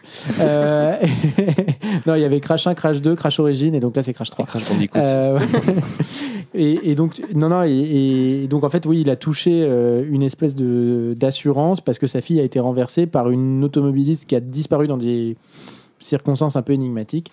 Euh, et donc, eux vont essayer d'aller, euh, enfin, donc, euh, nos trois personnages, Rocky, Alex et Moni, vont essayer d'aller voler cet argent. Et ce qui paraissait être un casse relativement simple se transforme en chasse à l'homme, quoi, enfin en espèce de home invasion inversé. Euh, film qui, je dois dire, par son suspense, coupe le souffle quand même à plusieurs reprises Mm. et qui est articulé autour du concept de ne pas faire de bruit, puisque le personnage euh, du vet-vet, euh, du vétérinaire Il est pas vétéran, vétérinaire. Il est pas et ben vétérinaire. pour moi, il sera vétérinaire. Euh, Mais où est-ce que tu as vu ça? Parce que je suis à sais mon pas. 12e résumé. il en y a fait, je pense que j'ai vu vet et je me suis dit c'est vétéran et il is a vet from Afghanistan et je me suis dit c'est un vétérinaire. pendant la guerre d'Afghanistan. Je sais pas. je- je- je- Ils ont mis la lumière sur un corps de métier de l'armée qui n'était pas vraiment représenté. Ils se sont dit, allez, on y va. Allez. Non, mais tu vois, après, je me suis dit, ça fait sens parce que Oui, voilà. oui. Bon, mais, bref, mais à culpa, il est probablement juste vétéran avant d'être vétérinaire. Et donc, Parce euh, qu'il a un chien qui traite bien. et oui, manifestement. mais il a- il a un super beau chien. ouais. Ouais, ouais. Et euh, je sais plus où j'en étais, mais je disais que du coup, euh, ils allaient euh, se retrouver donc eux qui étaient qui se positionnaient comme les, les chasseurs, les voleurs, allaient se retrouver les chasser en fait et les proies euh, de ce L'arroseur arrosé. Ouais. Bon, eh, ça va. et, et donc ce type, euh, qui paraît être une victime facile puisqu'aveugle, vieux, tout ça, en fait, s'avère être un prédateur euh, bah, assez redoutable, quoi. Euh, et alors, ce que moi je trouve assez intéressant dans le film, au-delà de l'efficacité de la mise en scène, mais bon, on connaissait Fede Alvarez avec euh, son remake d'Evil Dead, qui était quand même pas un truc simple à faire parce que remake Evil Dead, Bah, c'est quand même euh, une lourde tâche, tâche. Et il avait réussi à faire quelque chose de- d'à la fois visuel, d'inventif, d'angoissant, alors que le, le film original l'était pas forcément. Il avait Mhm. réussi vraiment à apporter quelque chose de nouveau à, à la saga Evil Dead, ce qui n'est pas le cas du dernier film qui est sorti, qui est Une bouse. une infâme bouse, à mon sens. Euh, et, et- et- et donc, c'est un réalisateur de l'efficacité. Ouais. Euh, encore une fois, c'est un, je suis désolé parce que c'est un peu souvent ça que je choisis, mais il y a une espèce de, de- de- je m'en rends bien compte avec l'épisode précédent. Mais en tout cas, je trouve ça. euh, Enfin, avec l'épisode, euh, oui, sur les personnes âgées, avec euh, Ty West, c'était déjà des, des- des réalisateurs de l'efficacité, de voilà. Des bourrinos. Des, ouais, on- une manière de le dire un peu plus direct, ce, ce sont des bourrins. Et donc Fede Alvarez, je pense que c'est un bourrin, mais c'est un bourrin qui connaît bien son, qui connaît bien le cinéma, qui connaît bien la mise en scène, Mm. et qui arrive à faire un film de home invasion, euh, où encore une fois, il nous situe euh, tout de suite la maison, on comprend très rapidement comment elle est faite, où sont situés les personnages les uns par rapport aux autres, on comprend très vite les enjeux entre les différents personnages. Enfin, c'est il y a quelque chose de très très efficace dans la mise en scène qui fait que très vite on rentre dans le film et, très vite on est dans le suspense et donc on peut explorer plein de mises en situation euh, dans la maison. Et moi, le truc que je trouve particulièrement dingue dans ce film, c'est que le personnage euh, handicapé euh, donc de- du vétéran aveugle, euh, du vétéran vétérinaire aveugle, euh, joué par Stephen Lang ou Stephen Lang peut-être. euh, on lui retire quelque chose, on lui retire un sens, et en fait, on a l'impression qu'on lui ajoute un super pouvoir. C'est Daredevil. Parce que, en fait, le type, tu as l'impression que quand il a un pistolet entre les mains, le mec devient mais invincible, quoi. Tu vois, genre, t'as Ouais. l'impression qu'il vise mieux qu'un type qui voit, quoi. Enfin, tu vois, c'est. c'est- Bah ouais, je pense que c'est le cas d'ailleurs. Ouais, et, et donc, euh, voilà, il y a ce- très vite ce, ce- ce truc de, de danger auquel sont confrontés les personnages et auquel nous, en tant que spectateurs, on est confrontés et que je trouve particulièrement efficace, qui fait qu'on est tenu pendant les un peu plus d'une heure trente de film, euh, on est complètement tenu en haleine. Alors, il y a une scène absolument infâme que vous avez entendue. euh, À la fin. Bah, qui est pas à la fin, en fait, qui est, Au qui milieu de- est- ouais. ouais, qui est au milieu du film, où on, Ah, comp-. Ah où oui. on comprend ce qui est. Dans le sous-sol, là Ouais, voilà, Ah ouais, dans ouais. le sous-sol, où on comprend Toujours dans les caves. Ouais, ouais. c'est on comprend ce qui est devenu euh, le, le- la, la fille qui a renversé euh, sa fille à lui. Euh, et on comprend que finalement, en fait, il l'a gardée captive. C'est un spoil. Qu'il l'a gardée captive et qu'il l'a inséminée pour qu'elle lui redonne un enfant. Et comme ce personnage Normal, normal, se on fait, fait- tous ça. se fait tuer dans le film, il décide de faire la même chose avec le personnage féminin qu'on suit, le personnage de Rocky. Euh, et donc, ça donne lieu à une scène particulièrement difficile à regarder et insoutenable. Dégueulasse. Euh, voilà, j'avais choisi de la mettre en extrait parce que la bande-annonce du film n'est pas très bien Euh, et que c'était pour vous donner une petite idée de ce à quoi vous pouvez être confronté en le regardant. Euh, voilà, moi c'est un film que j'aime bien regarder. Je dirais pas qu'il est parfait. Il a plein de défauts, notamment cette thématique un peu bizarre euh, et cette scène un peu bizarre d'insémination. Mais euh, c'est quand même un film qui est particulièrement efficace, qui tient en haleine, dans lequel il y a un suspense qui est, je trouve, assez insoutenable et qui- surtout qui est particulièrement inventif en termes de mise en scène, euh, où on est surpris un peu en permanence et moi je trouve ça chouette. Et je le disais aussi avant, ce que j'aime bien, et après j'arrête de parler parce que j'ai déjà trop parlé, euh, c'est que le, il arrive, euh, Fede Alvarez, ce que je trouve assez chouette, c'est que dans sa palette, c'est un type qui arrive à faire des scènes d'action. euh, au sein de ses films d'horreur et des scènes d'action qui sont particulièrement réussies et particulièrement efficaces. Voilà, je ne sais pas ce que vous avez pensé du film. Vous pouvez y aller, vous pouvez le désinguer. Ça me gêne pas particulièrement. Moi, je l'aime bien. Mais Non, bah, moi, moi, j'ai bien aimé euh, le, le côté euh, triple revirement d'antagoniste un peu quoi. Donc euh, t'es au début du film, euh, tu suis du coup les petits malfrats de Détroit euh, qui sont assez insupportables. On va pas se le cacher au début en fait Mm. quoi. hein. Ils sont ils sont chiants en fait quoi. bah, le personnage d'Alex est tout de suite le personnage du bien. Mais moi, comme je l'aimais pas à cause de 13 raisons pourquoi. ça, voilà. Mais après, il y a un côté touchant, comme tu disais, on te donne un peu de, de contexte social, du coup, tu comprends pourquoi ils font ça et tout. Mais bon, euh, ça fait un peu, du coup, retourne- premier retournement de situation où, en fait, euh, le euh, vétéran victime, euh, handicapé, euh, se retourne et se défend. Et en fait, très vite, tu comprends que c'est un psychopathe absolu. Mm. Et du coup, là, tu reviens du côté, du coup, euh, des, Ouais. des trois cambrioleurs. euh, que Mm. tu vas, euh, suivre après, bien fait, ouais. Et puis oui, c'est très efficace. euh, en vrai, la mise en scène est, est bien pensée. Quoi. Oui, puis euh, on en a pour euh, notre argent parce Exactement, que, ouais. enfin, moi, je me souviens l'avoir vu au cinéma et, et effectivement dans la salle, t'as une espèce de, Ouais, ouais. tu vois, parce qu'il y a justement sur la question du silence et de, parce que évidemment, Mm. euh, il faut pas faire trop de bruit, mais en même temps, il a piégé absolument toute sa baraque Ouais. Pour Mm. l'avertir, tu vois, des choses. Et donc t'es là, ah mais c'est l'enfer en fait, c'est un cache-cache ça, mais Ouais. dans un Ouais. espace que tu connais c'est pas. lui et le maître c'est- du jeu après. ouais. Exactement. Et, euh, et c'est assez euh, jubilatoire parce que du coup, Ouais. euh, il y a des scènes, notamment, euh, il y a un moment donné où lui décide d'éteindre euh, la lumière Ouais. parce qu'en Ouais. fait, il en a pas Bah grand chose ouais, à foutre, lui, Mais de la lumière. Sauf que bah, les, les autres, euh, en fait, euh, en fait c'est ça qui est cool, c'est que la scène, elle est pas filmée comme d'habitude, euh, Ouais. tu sais, avec du noir et du vert. Ouais. Là, c'est du gris. Oui, c'est pas C'est- format euh, genre en mode on a activé le switch nocturne sur la C'est ça, exactement. C'est c'est que du gris, donc c'est hyper joli euh, et tout. Ouais. Et puis t'es vraiment stressé et, Et tout puis ça. lui, il court comme un, Comme un ouf, T'as l'impression C'est un que lui, ça devient un super héros quand, fait, euh, bah oui, quand il fait noir. Quoi. Et c'est exactement le même mécanisme euh, quand nous, on rentre euh, sous ou pas sous euh, chez soi et qu'on connaît l'espace dans lequel on vit. Quand on rentre Et sous, qu'on se, et qu'on- qu'on se prend pas les pieds parce qu'on sait exactement où est la table basse pour pas se. Bon, bref. et tu dis, On je, sent l'habitué. je ne suis pas sous. Et là, tu te dis, waouh! je suis pas tombé. Bon, bref, j'ai eu le même sentiment. Et il faut savoir, par exemple, que cette scène, ils l'ont tournée en fait en pleine lumière.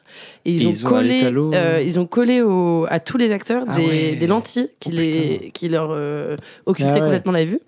Et ce qui Ah, fait comme que. les trucs chez l'ophtalmo pour te Exactement. dilater là, les, Donc les fonds de l'œil, quoi. Exactement, donc ils sont vraiment Horrible. dans une situation, tu vois, de perte de, de l'espace et tout ça. Et, et c'est, il y a vraiment un engagement des acteurs qui est assez ouf, quoi. Donc ça, ça Probablement j'aime un bien. peu un réalisateur un petit peu. Un peu sadique. Oui. Un peu sadique. Euh, oui, oui, euh, je tiens à signaler que euh, Jane Levy, elle- enfin Jane Levy, elle a décidé de pas faire le deuxième euh, pour euh, apparemment parce Ah que ouais. euh, C'est oui. un tyran, quoi. Parce Oui, que que- Fédé, euh, bof. Bah, c'est ce qu'il dit. Lui, il dit Fredo. que euh, sa façon de, de- de- d'envisager un tournage, c'est un tourment, enfin, c'est plein de tourments psychologiques. Ah, super. Donc euh, voilà, C'est voilà, chacun son truc. Excellent. Euh, voilà. Et, euh, et, et c'est vrai que c'est un film qui, euh, enfin, tu vois, à chaque fois que tu crois que c'est fini, en fait, non, il y a un truc qui fait Ouais. que ça revient. Ouais. Et donc c'est et c'est pas fatigant, c'est plutôt. Mais c'est très euh, intelligent en plus, quoi. tu t'attends jamais vraiment. euh, Enfin, Ouais. les réactions sont plausibles et t'as pas ce truc là où tu dis euh, Ah, mais pourquoi qu'est-ce qu'il fait ça euh Non, euh, un peu Ouais. typique des films de Home Invasion ou euh, de Maison hantée euh, Mm. assez basique quoi. Ouais. Et en plus, il y a un truc qui fonctionne bien, c'est le fait que ça se passe à, à Détroit et le fait que euh, tout autour de la maison, en fait, il y a plus personne. Mm. Euh, tous les Mm, gens mm, sont partis, toutes les maisons sont vides, donc il y a vraiment le truc du cauchemar total de. bah, en fait, euh, t'auras beau hurler ou euh, Ouais. être silencieux, de toute façon, personne ne t'entendra.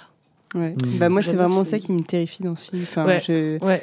je vais pas répéter ce que vous avez dit parce que je suis globalement d'accord. Moi, c'est un film que j'aime beaucoup, qui est très efficace, qui est voilà, euh, qui a des défauts, mais euh, moi qui me plaît, euh, en tout cas dans son entièreté. Et- Mais oui, moi, comme tu disais, le, le fait que ça se passe à Détroit, en fait, enfin moi, s'il y a bien un truc qui me fait peur dans ce genre de film-là, en mode euh, home invasion, home invasion inv- inversé et tout, c'est ce truc de bah, déjà de huis clos, euh, Mm. truc dont tu ne peux pas sortir et tout. Et même quand tu arrives à en sortir, en fait, t'es quand même perdu ouais tout à parce fait. que euh, bah, y a personne qui va venir t'aider Oui. et qu'on va forcément te rattraper et, et c'est, c'est- voilà et ça me ça me rappelle un peu euh, Barbarian. Barbarian, Ouais, bah tu ouais. vois en plein sur plein de points mais parce que c'est Oui, à oui. Détroit aussi dans le même quartier d'ailleurs c'est à elle arrive à s'échapper, elle est toujours dans le quartier. Voilà, c'est euh, ça. En fait, tu t'as beau, euh, il donne au spectateur un petit, un, un petit peu d'air, tu vois, en mode Mm. vas-y, sors de la maison, euh, cours, cours, en mode de t'es libre.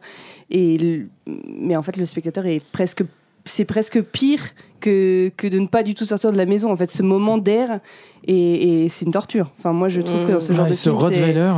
voilà, avec Ouais, ce ouais. Rottweiler, ce- moi, je- moi c'est des scènes qui me, qui me glacent le sang et euh, je. Enfin, voilà, Le je- truc de je- pas d'échappatoire. quoi. Ouais, voilà.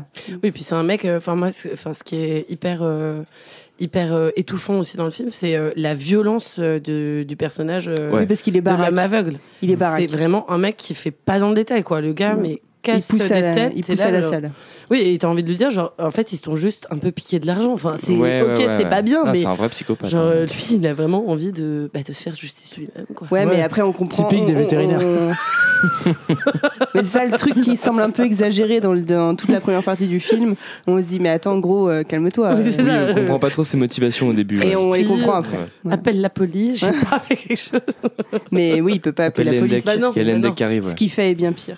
Oui, non, ouais, il a bien un pire. petit, une forme de trafic d'humains euh, dans sa cave là qui est quand même, euh, quand Mais, même particulièrement douteuse. mais du coup, le scénario est bien, est bien Ouais, ouais, ficelé. ouais. Oui, c'est bien ficelé, c'est bien ficelé. Mais c'est vrai que cette scène, elle est particulièrement vénère, quoi. Mm. La scène du sous-sol, là, on s'en rappelle. Il n'y a pas eu un 2 là? Il n'y a pas eu Si, un. y a J'ai eu pas un- vu moi le. Ouais, le- alors il y a eu un don de brise 2. Oui, où tu comprends certaines choses et en même temps, un on aurait, pas, pénible, on hein. aurait aimé ne pas les comprendre. Voilà, c'est Ouais. un peu pénible. euh, Et puis franchement, le twist euh, scénaristique de la fin de Don de brise 2, euh, waouh Ouais. C'est vraiment c'est de Et en C'est- fait, il c'est était notre- pas aveugle. En fait, il était vétérinaire. T'avais raison, c'est pour ça. Non, mais c'est- c'est c'est très con. Mais je, et je sais pas pourquoi je pensais qu'il était veto, sans déconner. mais des fois, je suis naïf. Ah, c'est mon côté vieux. Tu vas voir, en réécoutant l'épisode, il va nous dire Oh, on peut couper cette partie. non, non, non, non, non, on va pas couper cette partie. Non, on non, a un running gag à chaque épisode. Voilà. c'est Léo qui devait prendre cher sur cet épisode Ah, finalement. je suis arrivé en retard. Attends, c'est le prochain film, c'est le prochain film. Oui, c'est Ouais. vrai. Ouais, C'est on se le garde pour le prochain. Et Camille d'ailleurs, tu fais Ah une ouais, bonne c'est- transition. Ouais, c'est Ouais. quoi ça Ouais, ouais, ouais, ouais, c'est une très bonne transition de Camille. hein. Si je soulignais, je pensais que c'était discret, pas du tout. Ah, vas-y, c'est quoi ton film Camille? À mon tour. Euh, moi, je vais vous parler de L'Ange de la Vengeance. Every day, on every street, in every city, women are insulted, abused, threatened.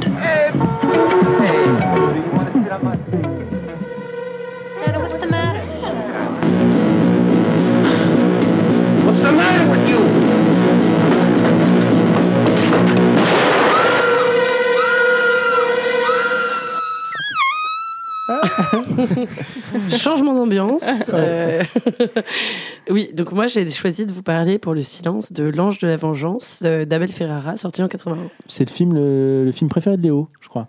Ah, ah, bah oui. Parlons-en parce que Léo, ne sachant pas qu'on faisait le podcast aujourd'hui, a décidé de squeezer mon style. Non, c'est juste que j'avais, j'avais pas compris que tu, du coup, tu passais de, de Hush à. Je me souvenais plus. Oui, oui, oui, oui, Je suis désolé. Parce que son téléphone était en silencieux. Oui, il Bah a oui, respecté c'est le thème de l'épisode. Voilà. Ouais. Mais C'était lui, qui- c'était lui le plus dans le thème. Je fais vœu de silence. Très bien. Paf, prends ça dans tes dents. Donc moi, je, je vous parle d'un film qui n'a vraiment, enfin, qui est vraiment très différent des, des trois films dont on a parlé avant. C'est un film beaucoup plus ancien, donc de 81, et c'est un peu un film culte en vrai de d'Abel Ferrara parce que c'est un film qui a permis à, enfin, de sortir une esthétique qui a vraiment influencé beaucoup, beaucoup de films derrière. Euh, donc euh, je vous fais un petit résumé et puis ensuite on, on discute. Mais Surtout oui. Léo, On t'attend. Avec plaisir. la passive agressive quoi. Alors Léo Bon, donc euh, dans ce film, euh, qui est donc euh, le second euh, long métrage d'Abel Ferrara, euh, troisième en vrai, si on considère que euh, le film pornographique qu'il a Ouais. tourné euh, Ah, compte comme un long métrage. Voilà. Il en a fait qu'un d'ailleurs de film porno ou il en a En fait tout cas, plus il a commencé par ça. Ouais, je sais qu'il a commencé par ça, mais je me demande s'il n'a pas fait plus. Enfin, peut-être qu'il en a fait qu'un de. Il a fait celui sur Strauss-Kahn aussi potentiellement. Ah oui, mais qui est beaucoup dedans, plus ouais. tard dans sa, dans Oui. sa film. Ça, c'est porno, celui sur son. Non, non, non, non, non, c'est juste C'est une blague. Ah, d'accord, ok, putain. Moi, du coup, vu que j'ai Oh là pas, là. je- j'ai pas vu, je. Je me suis dit, cool, un film porno avec. Strauss-Kahn. Ok. Les recos du dimanche. c'est pas vrai. Euh, donc, euh, dans ce film, en fait, on suit euh, le destin de Tana. Euh, T-H-A-N-A. Euh, Peut-être que ça vous rappellera donc euh, Thanatos, Thanatos. euh, la mort et tout ça. C'était le seul truc que j'avais noté sur ce film. Donc- me. Ah, Merde. Donc euh, Tana, euh, qui est une jeune fille qui est couturière et qui euh, travaille euh, avec euh, des femmes et un patron euh, un peu un, un peu relou. Et euh, donc Tana, elle rentre euh, chez elle avec ses collègues euh, dans New York. Et euh, il y a toute une scène euh, qui est, moi je trouve extrêmement bien, euh, où en fait elle se fait harceler euh, dans la rue. Enfin, elles se font Mhm. toutes harceler dans la rue en Mhm. fait Ouais, par ouais, cool, tous les hommes euh, qui sont présents. C'est-à-dire que tous les hommes se permettent euh, les petits euh, et mademoiselle et compagnie, euh, version euh, new-yorkaise dans les années 80. Euh, donc elle va faire ses petites courses, etc. Et euh, en rentrant chez elle, là d'un seul coup, un homme euh, surgit dans une, enfin, d'une petite ruelle, la prend et la viole. Et? Étrangement, Tana ne crie pas. Euh, elle, euh, elle est effarée, sidérée, etc. Mais elle crie pas. Et euh, en plus, c'est un personnage. Enfin, l'homme est vraiment horrible parce qu'il a une espèce de masque euh, en plastique euh, qui le déforme complètement avec un maquillage euh, presque de clown. Enfin, c'est Ouais. vraiment un visage terrifiant. Euh, et, en plus, c'est un personnage euh, complètement impuissant. Euh, Enfin, c'est un violeur impuissant euh, parce que cette scène dure deux secondes et Ouais. il la laisse près des poubelles. Et en fait, le, donc on est vraiment dans une ruelle sombre et le seul point de couleur qu'on voit, c'est une pomme rouge. Hmm. Pomme qu'on va retrouver plusieurs fois dans le film. Hmm. Euh, donc elle rentre euh, chez elle euh, hyper choquée, etc. Et en fait, chez elle, à ce moment-là, il y a un cambrioleur, cambrioleur qui lui demande de l'argent. Et en fait, là, elle secoue la tête, etc. Et comprend qu'en fait, enfin, et on comprend surtout nous les spectateurs, que Tana est muette et elle ne peut pas parler. D'où le fait que j'ai choisi ce film euh, pour. euh, Ouais, oui. voilà, tout, voilà. Le silence, muette. Voilà. Ouais. on- Donc elle, elle peut pas, euh, elle peut pas du tout euh, ben, exprimer de son quoi. Et, euh, et donc lui, euh, voyant ça, évidemment profite euh, de cette situation et Putain, la mais viole à nouveau. Donc, Ouais, tu sais pas ce que t'as loupé. Hein, Bah là. donc euh, il la viole à nouveau et cette fois-ci, euh, c'est une scène beaucoup plus longue, euh, Mm. scène euh, qui est vraiment focalisée sur son visage à elle, son visage euh, qui euh, presque sort, enfin t'as l'impression qu'elle sort de son corps et en même Ouais. temps euh, elle est euh, hyper triste et hyper choquée, enfin enfin c'est terrible quoi de toute façon. Et euh, elle, enfin on sent enfin qu'elle essaye peut-être de sortir de cette situation et là elle pose la main sur une pomme rouge en verre qu'elle va euh, jeter dans le visage de son agresseur et en fait elle va finir par euh, reprendre le dessus et euh, par le buter avec un fer à repasser. Hmm. Voilà. Elle va pas faire que le tuer d'ailleurs. Non, parce que évidemment, au fur et à mesure en fait du film, euh, Tana euh, a cette violence, euh, enfin face à la violence qu'elle qu'elle reçoit des hommes, décide en fait à partir de ce moment-là de reprendre le dessus et de devenir bah, l'ange de la vengeance. et de tuer un nombre d'hommes, enfin beaucoup beaucoup d'hommes, sachant que ah oui j'ai quand même oublié un détail important, c'est que les deux hommes qui la violent le font sous la menace d'une arme, d'une arme à feu, euh, du pistolet qui est donc euh, l'objet phallique par euh, excellence, qu'elle elle, elle vole à l'un de- d'entre eux et donc après elle les tue les uns après les autres à, à coups de revolver. Voilà. C'est un. Enfin, c'est un film important parce que c'est un film bah, qui s'inscrit évidemment dans la tradition du euh, rape and euh, revenge, mais c'est un film qui est pas dans un rapport euh, de, de prétexte. Enfin, c'est pas euh, l'idée, c'est pas de faire des scènes de sexe euh, Oui. où la femme serait un objet ou je sais pas quoi pas, pas du tout en fait au contraire euh, euh, là euh, Tana c'est c'est elle qui prend la puissance en fait la puissance d'agir etc et qui va euh, non seulement tuer des hommes euh, qui, qui la saoulent en fait enfin qui sont euh, enfin il y a une scène assez drôle en plus parce qu'il y a pas mal d'humour dans le film mais il y a une scène assez drôle là de course poursuite parce que en fait donc elle tue le type et puis il faut se débarrasser du corps donc elle, fait des petits paquets avec des morceaux Oui, qu'elle va, euh, qu'elle va déposer un peu partout dans New York. Dans ses sacs craft Franprix. Exactement. Et ça dégouline pas, donc je sais pas comment elle fait. oui, mais- c'est vrai que. Et donc, elle euh, va déposer ces trucs-là. Et à un moment donné, il y a quand même un mec euh, dans la rue qui euh, décide de la suivre comme un gros relou euh, dans la rue qui suit euh, une meuf. Sauf qu'il la suit avec le sac dans lequel il y a le morceau et en lui disant euh, You forgot your bag et tout machin. Et au bout d'un moment, bah, elle se retourne et elle le bute, quoi. Parce que ça suffit, en fait. C'est, Ça va bien. Et au fur et à mesure, il y a aussi bah, évidemment un changement du personnage qui euh, devient de plus en plus bah, une femme fatale. euh, comme euh, l'esthétique américaine sait le faire, c'est-à-dire Ouais. une femme avec euh, rouge à lèvres, machin, et où Une robe le- noire. voilà, et où le rouge prend euh, de plus en plus de place. Mhm. Et tout ça va finir avec euh, euh, une séquence euh, assez iconique euh, du bal d'Halloween où elle décide d'arriver déguisée en nonne, mais en nonne euh, bah, sexy avec euh, potentiellement un revolver dans la jarretière. Mhm. Voilà. Euh, c'est un film qui est surtout euh, très porté par euh, son actrice principale, qui Oui. s'appelle euh, Zoé Tamerlis euh, Lund, qui en fait était euh, à l'époque une, elle était très jeune quand elle a fait ce film, et c'est une, à la base une activiste, euh, c'est aussi une poétesse, elle a été compositrice, elle écrivait euh, des chansons, etc. Euh, et elle a été repérée donc euh, au moment du casting par Abel Ferrara. Et en fait, c'est vraiment elle qui a aussi vachement coécrit le, le personnage. quoi. C'est vraiment elle qui donne une interprétation de plus en plus euh, enfin, puissante. Moi, je trouve qu'elle a vraiment une présence dans ce film-là. Et c'est elle qui sera aussi co-scénariste d'Abel Ferrara sur. Bad Lieutenant, ouais. Exactement. Mm. Exactement. Hein. Et On la va- retrouve à prendre de, Oui. de la, de la. Ouais, exactement. Avec ouais, ouais. Enfin, avec, pas avec Abel. Enfin, peut-être qu'elle l'a fait avec Abel Ferrara, mais dans le film, c'est avec Abel Ferrara. Et malheureusement, euh, c'est, enfin malheureusement, c'est peut-être un peu prémonitoire parce que, enfin, c'est une actrice qui est décédée très jeune, euh, à 37 ans, Ah ouais. euh, d'une d'une overdose, euh, d'une overdose. Mm. Euh, donc voilà, c'est, enfin. moi, je pense qu'on peut vraiment avoir une. Enfin, ce qui est intéressant, je trouve, dans ce film, c'est que c'est un film assez précurseur sur plein de thématiques liées aux violences sexistes et sexuelles.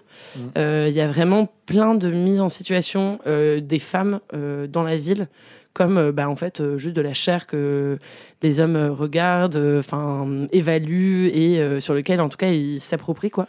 Et surtout quand la femme est silencieuse, comme Tana.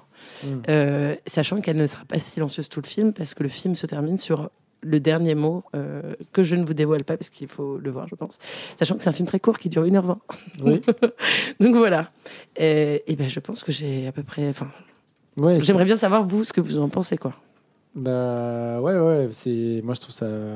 Enfin moi j'aime bien euh, cette période euh, euh, d'Abel Ferrara, euh, ses premiers films,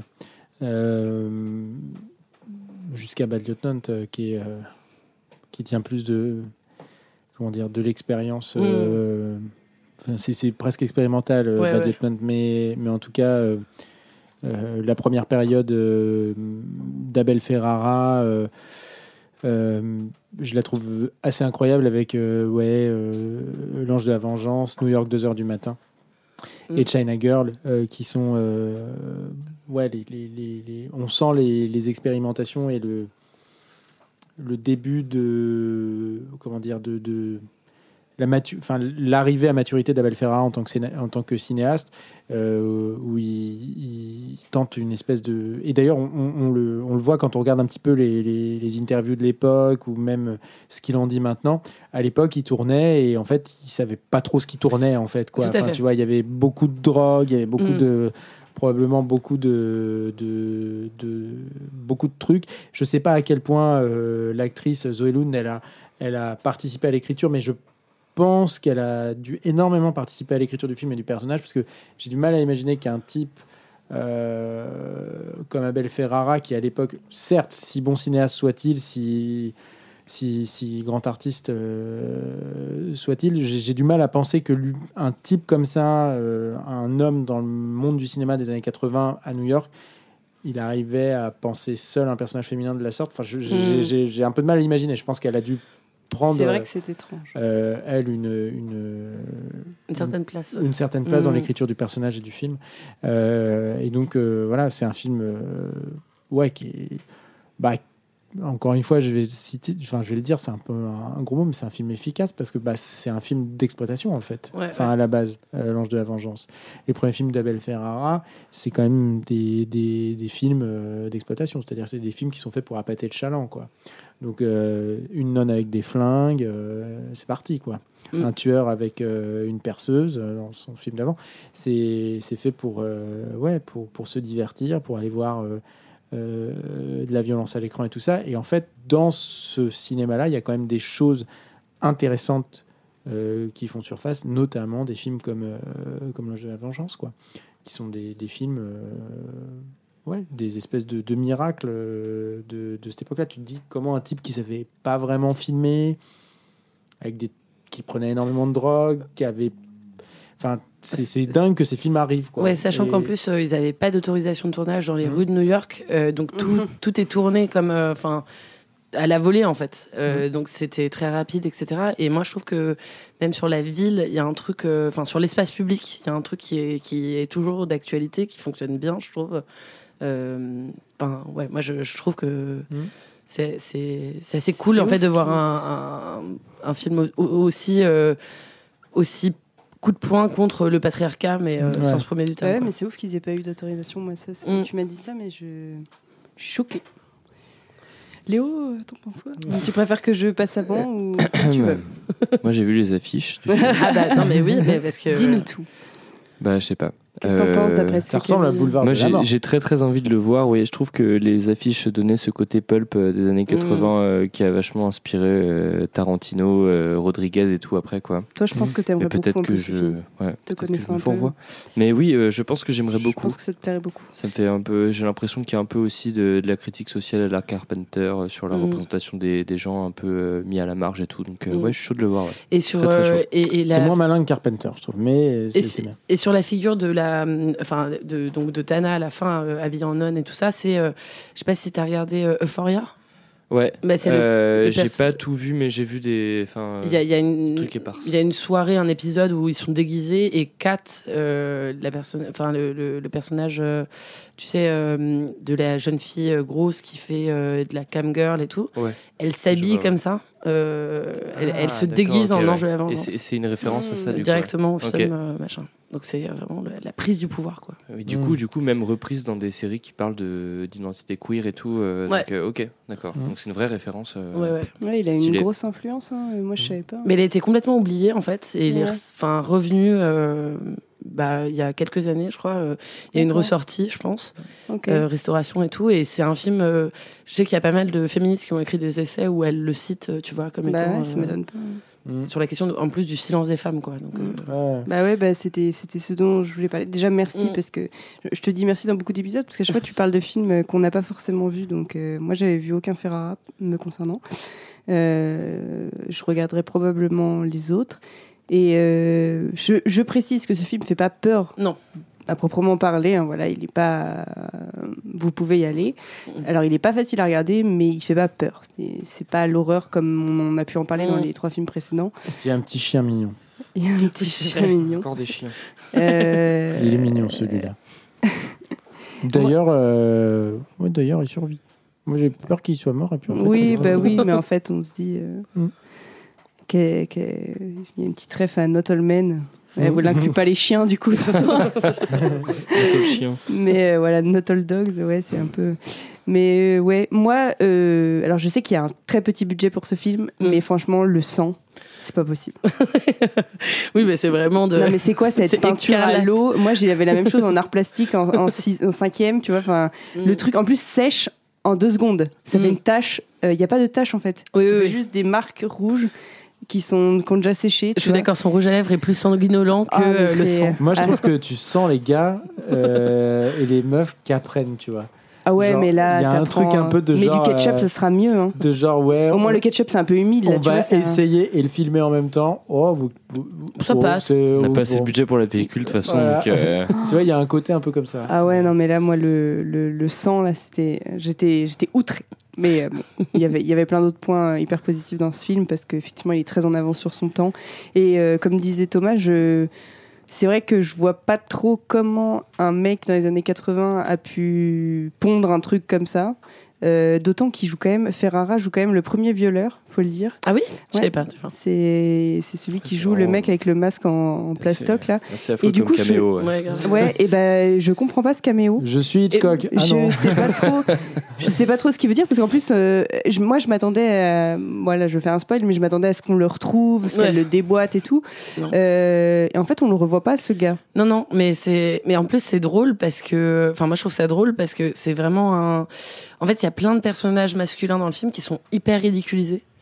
Enfin, je sais pas si tu te souviens, Ouais, ouais, euh, notamment d'un mec qu'elle rencontre dans un bar Ah ouais, l'artiste, Oui. enfin, Ah, le là. photographe de mode là. et qui est en roue libre. en fait, il lui fait que de parler, il se Ouais. rend pas compte qu'elle, elle parle pas. Il lui fait un tunnel sur, euh, sur euh, l'histoire de sa femme qui, Mhm. soi-disant, l'aurait trompé. Alors il se dit, putain, mais c'est Ah quel non, mec, oui, avec quel mec elle m'a trompé, gna, je veux savoir, VRP. Non, ouais. ouais, c'est ça. Mm. Et donc il est, il est en boucle et tout. Donc elle, elle dit rien évidemment parce qu'elle est muette. Donc euh, voilà. Et lui, il continue et tout.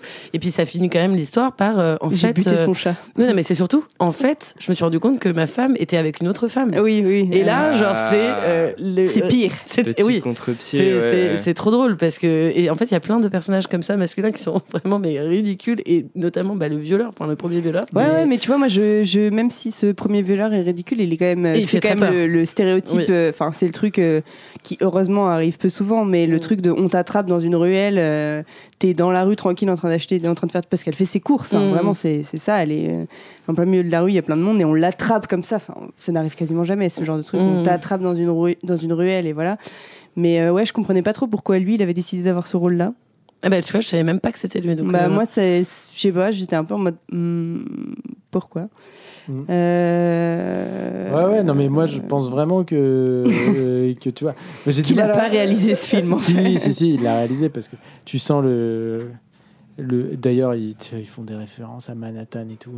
Enfin, c'est- genre.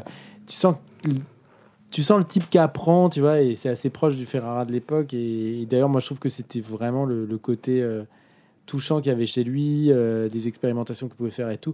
Maintenant, je trouve que c'est un cinéaste qui n'a plus rien à raconter. Euh, Enfin, pardon, hein, il y a peut-être des gens qui, l'adorent, mais moi j'ai vu un de ses derniers films au cinéma à Tommaso, je suis pas allé au bout. Je suis parti pendant la séance de cinéma, chose que je ne fais quasiment jamais. La dernière fois que j'avais fait, c'était pendant Les Bronzés 3. Euh, euh, donc, euh, Ça, c'est. ça, c'est le- Déjà, qu'il a- il t'es a courageux, l'abonnement. hein, t'es euh, courageux. ça hein. vous Il a donne une datation au carbone 14 de mon âge. Euh, Ça, c'est quand t'as MK2 illimité. Ça mais, Tu te mais- retrouves devant les bronzés 3. Mais en, en- en tout cas, Tu c'est- je- J'avoue, c'est Lucie, moi. Ouais, oui, Lucie, oh putain, Lucie de Besson. je ne suis pas parti, mais, Mais l'envie était, ouais. Oui, effectivement. Les 8 salopards aussi, putain, dédicace à Tarantino. Désolé.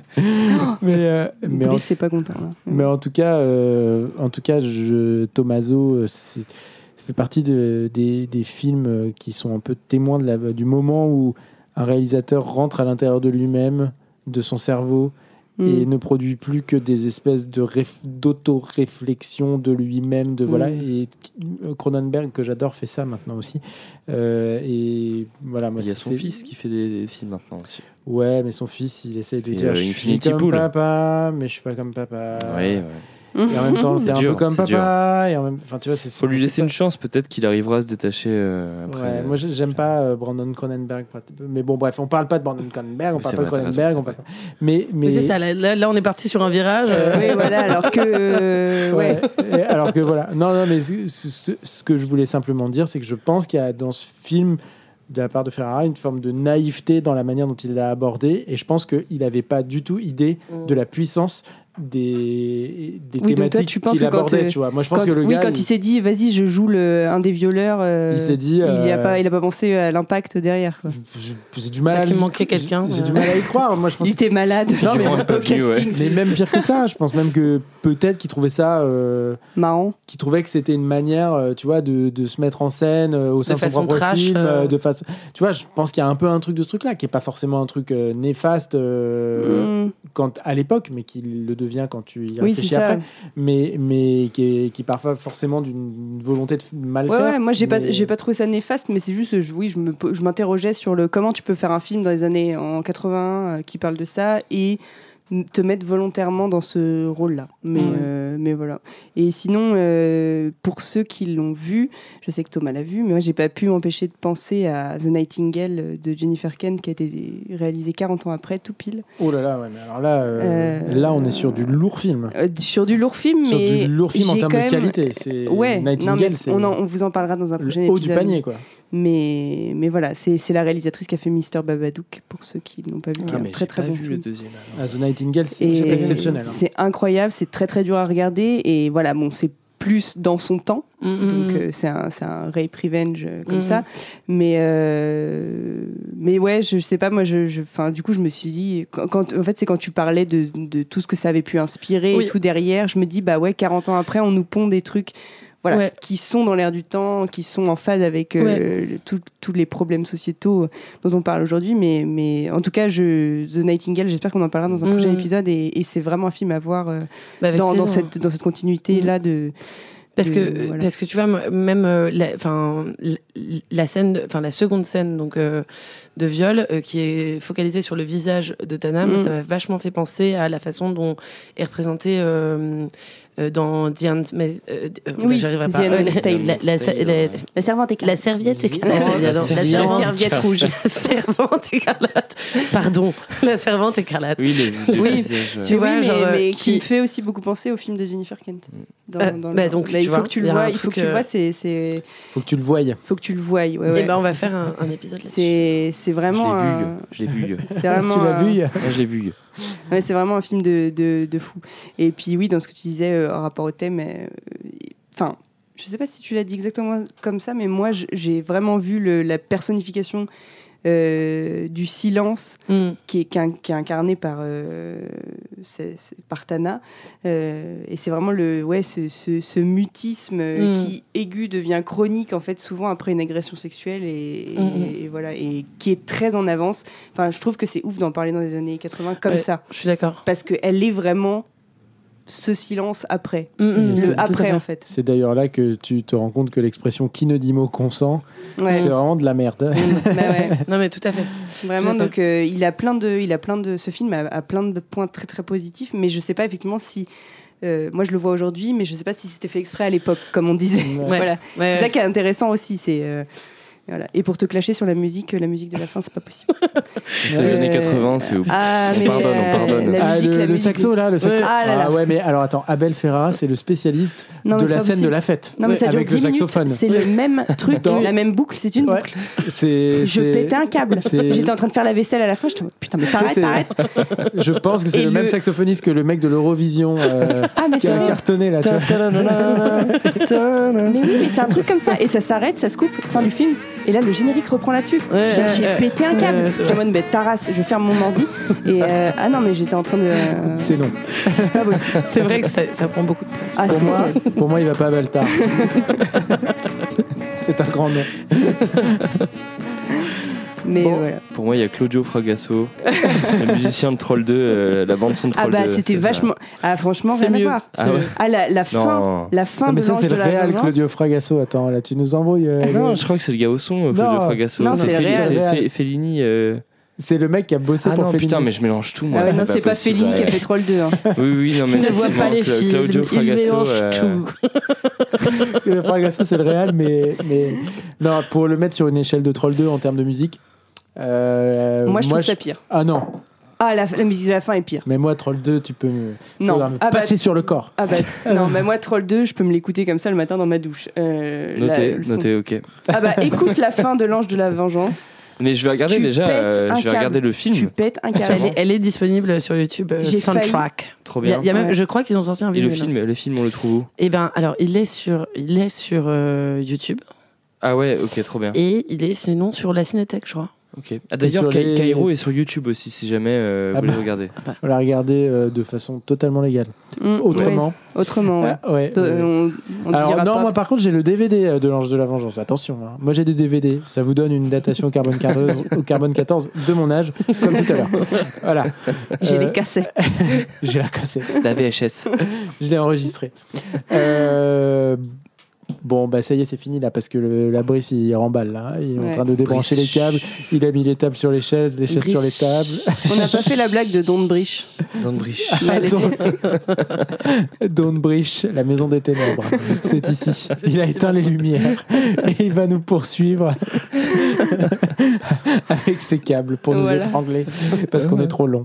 Euh, bon, allez, on se dit au revoir. Euh, mais avant, avant Dimanche. de se dire au revoir, mais qu'est-ce qu'on a fait dimanche précédent? Et alors, c'est un peu compliqué parce que on enregistre deux épisodes assez proches. Donc, Ouais, Ça euh, fait 48 heures qu'on vit ensemble. Ouais. On n'en peut plus.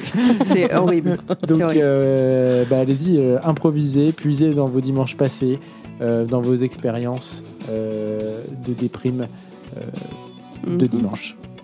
Je commence arbitrairement par celle qui euh, regarde en bas pour que je ne la repère pas, c'est Lola. Qu'est-ce que t'as fait? Mais moi, tu vas pas être déçu, ça va encore être une catastrophe. Je peux vous faire un poème, mais. Ah ouais, un haïku. Tu fais un haïku Bah non, mais putain, je. Ouais, vous êtes, vous êtes des salauds parce que je. Moi, déjà, c'est une catastrophe à chaque fois que je dois me préparer en avance de ce que j'ai fait dimanche dernier. Mais là- Tellement douloureux pour toi le dimanche, Lola. Ouais, c'est très douloureux pour moi le dimanche. euh, et puis, qu'est-ce que. Ouais, je. Ah, je peux vous dire un truc super. Euh, en ce moment, c'est la saison des melons. Ah, Et je mange des melons de toutes sortes. melon vert, melon jaune, melon charentais. J'ai une préférence pour le melon jaune. Voilà. Et j'en mange, euh, je les mange. comment euh, tu les choisis? Est-ce que tu, tu tires la, la petite tige, Alors là, pour les melons ça, euh, charentais, oui. Oui. Et en fait, ça me fait chier parce que je me plante à chaque fois. J'ai pas compris cette technique. Du coup, maintenant, je ne prends quasiment Je plus que des melons verts fois. et jaunes. Et Je Ah, cannabis. mais les ça, c'est melons une qui bonne technique, ouais. les melons qui... C'est quoi La technique? pire odeur. J'ai choisi celui Celui-là, avec il la pire sent. odeur. Celui-là, il sent Sans les le- pieds, je le ouais. Ouais, ouais, non, de, je. Voilà, je bouffe des melons. Ok. C'est La bizarre. mais- reco de Lola. Ouais. Bah ouais, Manger mais bon, le saison, saison, C'est c'est des Je sais melons. pas si c'est saison. pas mieux que les accouchements. Bah, moi, je me demande si c'est pas une des meilleures recos que. Ouais, ouais, Ouais, je pense qu'on ouais, est sur ouais. un On top tient 3. une des meilleures. Parce que filmer des accouchements, c'était pas ouf, mais euh, manger des melons, c'est cool. J'avoue, j'aime bien les melons. Camille, qu'est-ce que t'as fait, Camille Euh, alors moi j'avais préparé donc euh, moi j'ai Ouais. alors euh, moi j'ai écouté le dernier enfin le, le premier single d'un nouveau groupe français qui s'appelle Allo Christine il se pourrait qu'il y ait des amis à l'intérieur Euh, et le, le, le premier single s'appelle La sueur disponible C'est euh, encore sur le nom de ma mère, arrêtez. oui bah oui c'est pour ça Allo Christine La sueur Bah, L'ami dont Voilà. elle parle, c'est ta mère. euh, Ah, d'accord, qui est j'avais pas compris. Bah oui, pas- tu t'es pas, pas au beaucoup courant. du C'est jette, un- moi. c'est c'est du rock français euh, tu sais très euh, Ah bah je vais écouter alors. très sympatoche euh, oh là là j'ai vraiment 45 ans Ouais, sympatoche. sympatoche, c'est pas Donne une possible. datation au carbone 14 de l'âge de Camille. Cette fois-ci. 87 ans. Voilà. C'est Voilà, sympatoche, la musique de Jones. Euh, On passe à la recommandation de Léo qui avait euh, anticipé l'épisode de ce soir. Donc Absolument, mais, tu sais que j'ai mon anecdote par contre. hein. Ah, alors. Moi, dimanche dernier, j'étais avec Boubou la mixette, Ouais. double casquette, hein, tu vois, Mm. pour démonter un festival euh, jusqu'à 3h du matin. Voilà. Démonter- Ça compte quand même le dimanche. Démonter, ça veut dire quoi? Ça veut dire foutre le feu au truc? A du mal. A, posé, euh, ouais, on a posé sur scène, tu vois, un gros son. Non, on a démonté le matériel, que voilà, taf de technicien, jusqu'à 3h du matin, vous vous rendez compte. Oh, quel enfer. Voilà. Bah Ah, oui. Brice est rentré à pas d'heure, j'ai cru qu'il m'avait trompé, mais non, en fait, c'était bien ça. Avec Après, Léo. euh, Avec pas Léo. tout raconté forcément. mais-. Quant à moi, j'ai regardé euh, une excellente série que je vous recommande qui s'appelle Le Bif. Ah oui. Euh, Le bœuf Ouais. Ouais, ouais. Acharné en français. euh, que vous pouvez regarder sur Netflix et c'est une série euh, A24, A24. Ah, on, on adore Euh, avant. euh, Bah ouais, pour les hipsters ouais. d'entre nous, euh, ce sont, euh, c'est donc cette euh, boîte de prod euh, qui finance et distribue tout un tas de, de films de genre un peu Dont en- X, dont on a parlé dont récemment. X, euh, Mm. dont Men. Men, Oui, euh, The Witch, C'est ceux euh, qui font les meilleures bandes annonces. des films d'Ari Aster, Ouais, des bandes annonces qui spoilent. Hein, Ouais, ouais, mais elles sont incroyables. Euh, et donc je vous recommande de regarder cette série euh, qui, bien qu'elle soit distribuée en France sur Netflix et je pense à l'étranger aussi, euh, est une série euh, mémorable. Je vois pas d'équivalent. euh, ces Tu nous as convaincus. Ça ressemble Ouais. au Nouveau Sauvage un peu. Ah ouais, Ah, ouais, il y a le un peu de film ça. franco-espagnol là. Ouais. ouais. D'ailleurs, en parlant des Nouveaux Sauvages, j'ai vu le film du réalisateur, euh, son nouveau film qui est euh, Misanthrope, euh, qui est donc un thriller euh, avec euh, l'actrice qui jouait dans. Comment ça s'appelle ce truc là Divergente. Ah oui, oui. Euh, Je l'adore. mais oui, j'ai son nom m'échappe. Dans là. Big Little Lies. Dans Big. Little Lies, exactement, celle qui joue la mère euh, avec qui- qui- qui a- la mère célibataire avec son fils là. Mmh. Elle est super. Je suis désolé de pas me rappeler de son nom, mais j'adore cette actrice. Elle est Mm. Vraiment tu ressembles à ton père. là. Et euh, peut-être que Léo va pouvoir fact-checker en direct. Je mais- fact check, je fact check, je mais fact du coup, c'est une deuxième, j'avais pas préparé. Mais, euh, mais moi, j'ai adoré Misanthrope. J'ai trouvé que c'était euh, un thriller euh, comme on n'en fait pas souvent. Et certains trouveront que le propos est puéril, mais en- la mise en scène et le scénario en font un truc, euh, je trouve, qui est assez balèze. Et d'ailleurs, c'est pas triché, parce que je l'ai vu le dimanche. Enfin, je l'ai vu un dimanche. de euh, Shailene Woodley. Shailene Woodley, exactement, merci. Le mot de la fin. Voilà. Et Ben Shailene Mendelssohn dans le, le second rôle. On a aussi Reese Witherspoon et Nicole Kidman. Ça, Meryl c'est- Streep Ça, c'est aussi. dans Big Little Lies. Non, ça, Ah c'est euh, Little Désolé, j'ai sorti le, mec mauvais casting. Actrice.